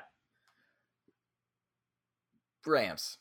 I had to think about that for a long time as well. I'm gonna go Rams this game, and I think next time they match up Panthers. I'm gonna go Panthers that, yeah. because Panthers are at home, and Okay. I think Cam has got something to prove. Yeah, There they've been on a pretty bad Super Bowl hangover since they uh, lost so Yeah. and I think they're Yeah, finally finally finding their swagger back. Uh, I would not be uh, upset about that, honestly. Yeah. Uh, next up, to say Panthers. yeah, they're they're a more fun team, honestly. I'm ready for the Rams to get a dose of reality. Yeah. Uh, next up, we have the Atlanta Falcons versus the Minnesota Vikings. Oh yeah. Uh, there's a lot of a lot of things at play here. Uh, let's start mm-hmm. with the Vikings. The yeah. Stefon Diggs has been questioned. He's questionable to play. He has a hamstring injury. Those are notorious for lingering and popping up later in the season. So it's not great. He already has a hamstring injury. Mm-hmm. I think he will play. I would not play him. Uh, he's one of those people that would go out there as a decoy. Uh, and so I'm I'm fading Diggs, but I am way more interested in Thielen. I think Diggs being out will obviously be better for Thielen, and it'll have Kirk focus on Thielen even more. Uh, yeah, yeah. Um, Mike Zimmer, to quote him, he said, "We'll see." For Stefon Diggs, I think Diggs will play, and I it, it might be my bias coming out, but I think that he's too good to not start. I mean, he's played through injuries like this before, and he's performed pretty well. So I, if he plays, I would start him, just because the, he's gonna get the ball a lot. He's gonna get the ball a lot. Minnesota Vikings has a great receiving corps. Kirk Cousins can hopefully hopefully he can step his game up this season. Please, he's got to prove he's worth the money. But I really like this matchup this week. Yeah, no, I think this is a great matchup. Uh, I mean, if if Diggs plays, he'll be a top. I'd say he'd be a top twenty-four receiver easy. I think yeah. Thielen will be top ten. I'm not afraid of the Falcons' defense, uh, uh, and I honestly think Dalvin Cook could finish the week as the number one running back in fantasy Ooh. football. I think that's a hot take. Um, but it would take possible. a lot, but it's possible. He's he's a talented player, and the Falcons are not that great at defense. They're so not. I think Cook has huge potential as long as he can stay healthy. I think even Kyle Rudolph, you know, if you need a streaming tight end, I wouldn't want it to get to that, but you know, there's a chance. It's a good defense. You could stream him, drop him, play somebody else next week. Um, I will always like Kyle Rudolph, but I'm really biased, so I'm not going to say anything. Yes, um, Andrew met Kyle Rudolph. He's I met him. Quick. I met him, and I'm never going to stop talking about it. Anyway, uh, when you're talking about the Falcons' defense not being so great, Falcons' offense probably about the opposite. They're really great. I'm really excited for this team. It kind of scares me as a Vikings fan. This Falcons mm-hmm. offense. Devonta Freeman is an amazing running back. I know you wrote an article about him on our website. He's great. Uh, he's got to stay healthy because he's pretty injury prone. But Devonta Freeman, he, he's a solid dual threat running back. Yeah, it, pains me to say this. Um, I, I think the secret for the Falcons is can Matty Ice get it done against Minnesota? Mm-hmm. I, I, have some pretty severe questions how much the O line can stop the Vikings D line. Um, you know, they they invested in their O line this offseason but it's going to be pretty fresh faces against a pretty stout Viking defensive line. So if the offensive line can hold up, I think it's going to be a shootout. Uh, yeah. You know, Freeman, like I said, is great. Like you said, I literally wrote an article about how much I love Devonta Freeman. Um, you know, it's they're going to involve him in the passing game. He'll be rushing. He won't be very productive on the ground, uh, just because the Vikings have a fantastic defense. As much as it pains me, but mm-hmm. I think mm-hmm. he'll have value both in the red zone uh, and receiving. So Devonta Freeman, I think, is locked and loaded, top 10 RB. Uh, Matt Ryan scares me. I I have him outside my top 10 for quarterbacks this week. There's a lot of other options, and yeah. there's a chance that burns me. Truly, this could be a huge shootout. He could have five touchdowns. It scares me. I think he's going to struggle. Julio Jones is allegedly he's hurt. I think he's posturing for a new contract. But if Julio's less than 100%, he's also going to be uh, Xavier Rhodes is going to be on him, and he, he's yeah. a shutdown player. So that's nerve wracking for Julio. There's a couple factors at play there. Calvin Ridley could be great. Uh, and I am not playing Austin Hooper as my tight end. I think the Vikings no. will do a pretty good job shutting shutting these players down if things don't go well. Uh, it all rests on Matt Ryan. If he can find his mojo, Mhm. this could be a great game filled with fantasy football points. Yeah, I agree. It could it could be really high scoring if Matty Ice is on fire, but if not, uh, then that defense is going to take over. Yes, yeah, I, I think so. Especially if the Vikings get to an early lead, they can run it out with Dalvin Cook. hmm Uh, Falcons versus Vikings. It pains me, but I'm I'm with the Vikings. It I'm definitely saying Vikings. Uh, it's just really hard for me not to sing our anthem right now, but I'm gonna hold it in. I really wanted to say it. I just want to throw it out there. Maybe next year For- is our year. Yeah, that, that- that's is not how that our anth- anthem goes. Okay, yeah, It should be though, but yep, yep. I'm going Vikings all Uh, the way. Vikings all the way. Uh, next up, we have the 49ers versus Buccaneers. This will be a Yeah. great game. I'll just go right into it. The Yeah. 49ers, they have got some stuff to prove. Jimmy Mhm. Garoppolo comes back from his injury. He's 100% healthy. Looked really up and down during preseason. He needs to find his mojo. Wide receivers for the 49ers. Are you team Dante Pettis or are you team Marquise Goodwin? Um, not really excited about any of them. Uh, I know Dante Pettis is, you know, questionable right now. He's injured. I still like Pettis a little better. Um, if I had a 49er receiver on my fantasy team, I would avoid starting him. I it just I think Garoppolo really needs to prove that he's a good quarterback in order for me to have faith in that offense. So I would say Team Pettis, but I'm gonna say that very lightly. Yeah, I really like both of them. Um, I think both could be flex options week one. Marquise Goodwin has a pre-established connection with Jimmy Garoppolo. Uh, they've done it before, and going into last season, Marquise Goodwin was being taken in the fourth round. That's ludicrous, Yeah. but that's true. that's where that's where people were feeling. Um, you know, I do also really like Dante Pettis. Um, you know, I think they're both flexible, uh, especially against the Buccaneers, who have a terrible defense. Mm-hmm. If I had any hesitancy on my starters this week, I would not be afraid to put Goodwin or Pettis in there. They are both game breakers, one play away from having a huge fantasy football week. Uh, George Kittle is another huge part of the 49ers offense. I think Jimmy G can get it done if Yeah, you know the people who replaced him last year can make Kittle elite. I certainly think Jimmy G can. Once again, especially against the Buccaneers. So week one, honestly, I think everybody is in play. I do prefer Tevin Coleman ahead of Matt Breida, even though Breida is listed as the number one He's RB. listed as the RB one. Yep. Yep. Even though he is listed at that, I would still take Tevin Coleman first. Um, obviously, week one, we're going to see how that turns out, but that's how I feel. Um, Yeah, I got I got Breida and Coleman as a flex two. Uh, I I'm just not excited about the 49ers wide receivers. I hope they prove me wrong. Kittle, definitely a must start. I think he's going to be the most. I think he's going to have the most yards this game. Yeah, no, I Yeah, Kittle's I can Kittle's going to be the absolutely see that. Uh, on the Buccaneers side, I am starting Jameis Winston anywhere I have him. Yeah. I think he's going to have a huge week. Uh, He's going to have I'm a huge season. I'm a believer in this offense. I love Bruce Arians.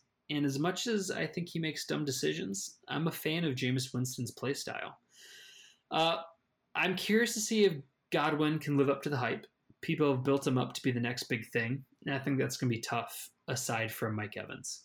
That's going to be tough playing second fiddle to Mike Evans. I think he'll be good. I'm starting him if I have him.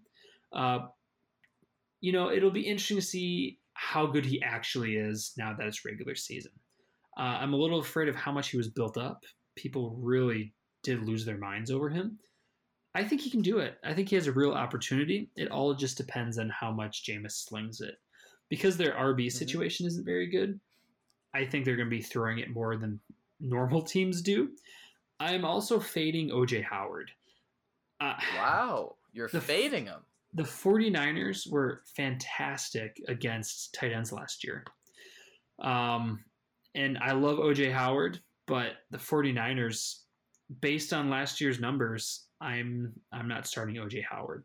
If I have him, I'm obviously keeping him on my bench, but I would stream somebody else if I if I could if I could find a good way to do that. He is just one play away from a long touchdown. So if you stick with him, I certainly do not blame you.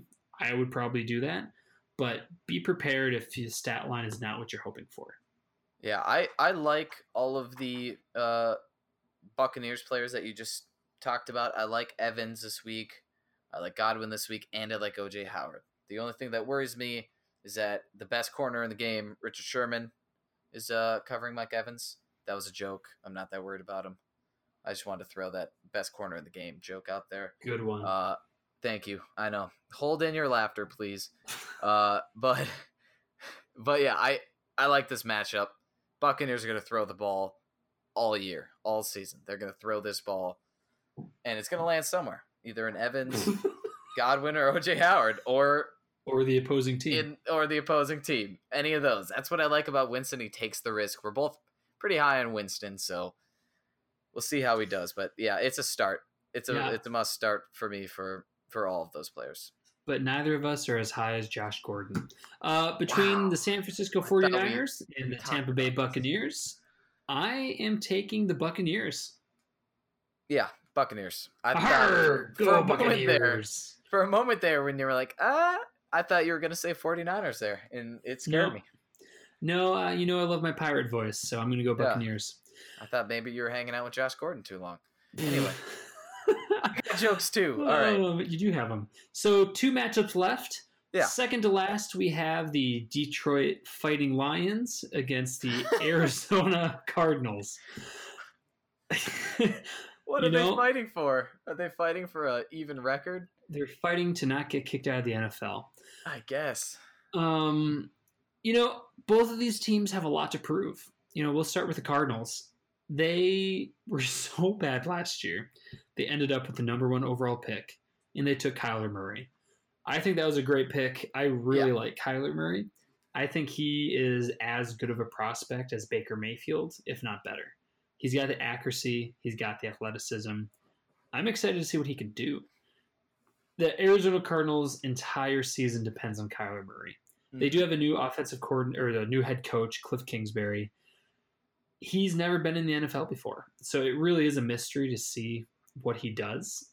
Apparently, he's a mad genius, but I am also horrified of it turning into the new Chip Kelly, uh, college Oh boy. college coach that's- coming in, acting like he's a genius, and is just gets destroyed.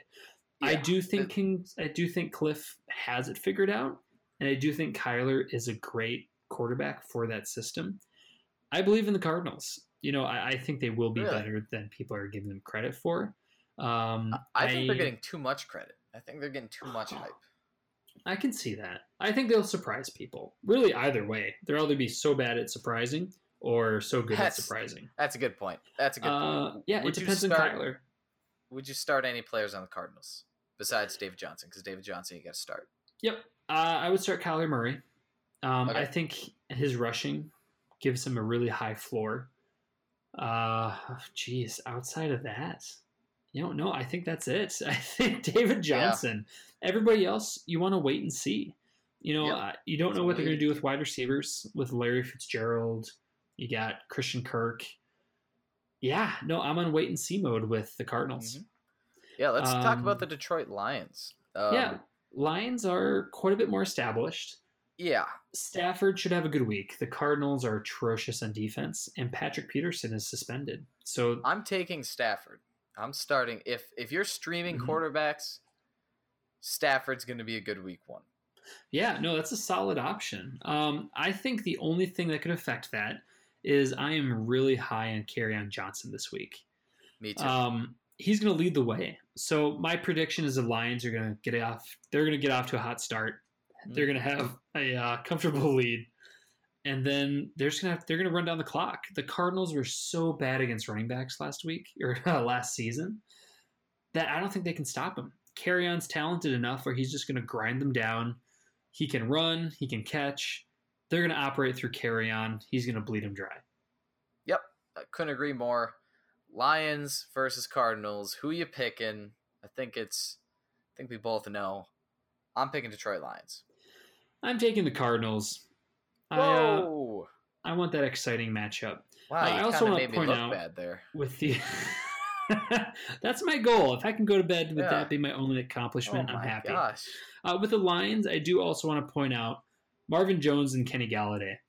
Yeah. Golladay is the wide receiver one uh, by, by, by a pretty healthy margin. margin. But Mhm. Marvin Jones is way more talented than people give credit for. People really are sleeping on him. A couple, I think, two years ago, he was a really he was a passable wide receiver one, wide receiver two some weeks because he was so active with touchdowns. So I do. Last season he was way down. I think he'll have some positive regression to being maybe a wide receiver three with wide receiver two upside. Yeah, I can agree. Once he's kind of out of that spotlight, because that you know two two seasons ago he said he kind of had a breakout year. All eyes were on him.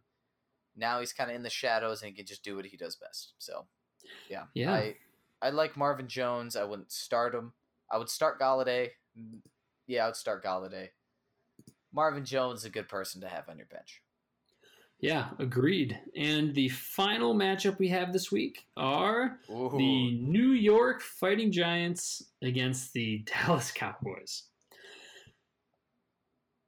yeah, Yeah, Um, this is this is gonna be a fun, fun game to watch with It's gonna Zeke be- back. yeah. Ooh. It's going to be interesting. This is always a way closer matchup than people expect. The Dallas Cowboys are so good right now. They have such a balanced team, and they're just so strong in so many areas. The Giants are not. they are they- not that way. They can run the ball, and the the two options on offense is running the ball or running the ball, Yeah, and that's the way it should be. Uh, but for or whatever reason, Daniel Jones. the But- Giants are they always put up a fight against the Cowboys. So I think it will be battle of the running backs. Obviously, the game will run through Saquon, and it should run through Zeke. There's Yeah. there's been some talk about Zeke only playing about half the game, just as they reintroduce him off of his long vacation. Uh, I don't think that's the case. The NFL, you want to win. So if it's a close game, they're going to feed Zeke the rock. So if if it's close, Zeke will get a lot more than that. I have Zeke as a top three option this week. I have no reason to be afraid of him. This is gonna be a great game. I Yeah. I'll be curious to see how much they throw the ball. Honestly, they're gonna they're gonna play this game through the running backs. Evan Engram will get a lot of targets. The Giants don't have much at wide receiver right now. Uh, Golden Tate suspended. Sterling Shepard has had hand injuries throughout preseason and training camp. Evan Engram is going to be their best receiver, uh, both him and Saquon. So I expect a high target count for Evan Engram, and with that much targets, there should be production associated with that as well. So, yeah, I got I got Saquon Barkley as the uh, running back two this week. Zeke, I actually have as a running back one this week. I think he's going to be the best running back this week. Evan Engram as tight end two. So yeah, no, I, I- think those guys are all going to perform. All Yeah. must starts. and I think that's all we want to start on the Giants side. Yeah, Yeah, I'm, I'm definitely not starting Eli. Uh, Daniel going- Jones, man, Daniel Jones. he's going to be great. later. Start Daniel Jones.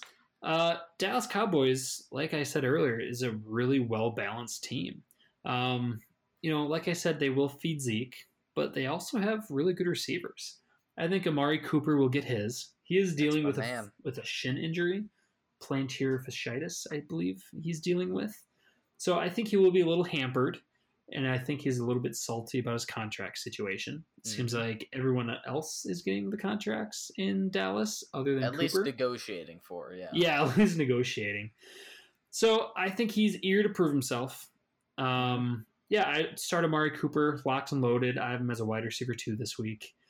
I think something people do need to pay attention to is Michael Gallup. Exactly. I was going to bring him up if you didn't. I'm starting Yeah. him too as a flex. Wow. Okay, so you're starting Gallup as a flex. You know, I, Yeah. I can understand it. I think Gallup has a lot to prove this year. I think he's still a pretty raw talent, but I think Dak can can get the most out of him. I think his his play style fits in well with the team, and with Amari Cooper attracting the attention, I think Gallup has a real opportunity. And this is just a theory of mine, but I, I truly feel if Gallup goes off this year, then they're going to let Amari Cooper walk. Um, Wow. Yeah, no, I Even with Cole Beasley leaving? even with Cole Beasley leaving. Cooper wants to be a top paid wide receiver, and if Gallup is able to be close to that at the rookie salary, then I think they're Yeah. going to take that.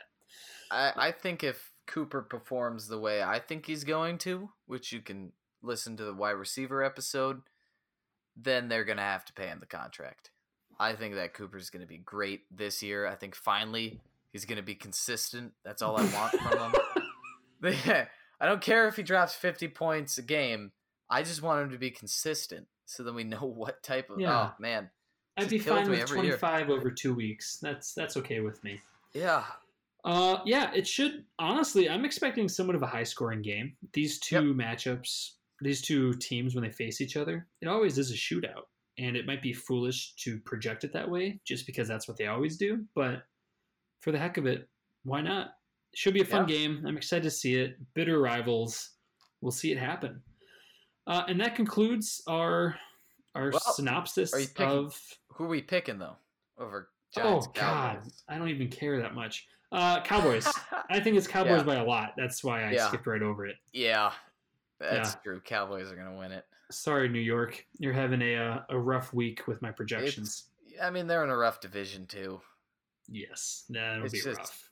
It's tough. If they start Daniel Jones, though, you know, maybe they got a maybe they got a shot. Yeah. Let's end it there on Daniel Jones. End it with Daniel Jones.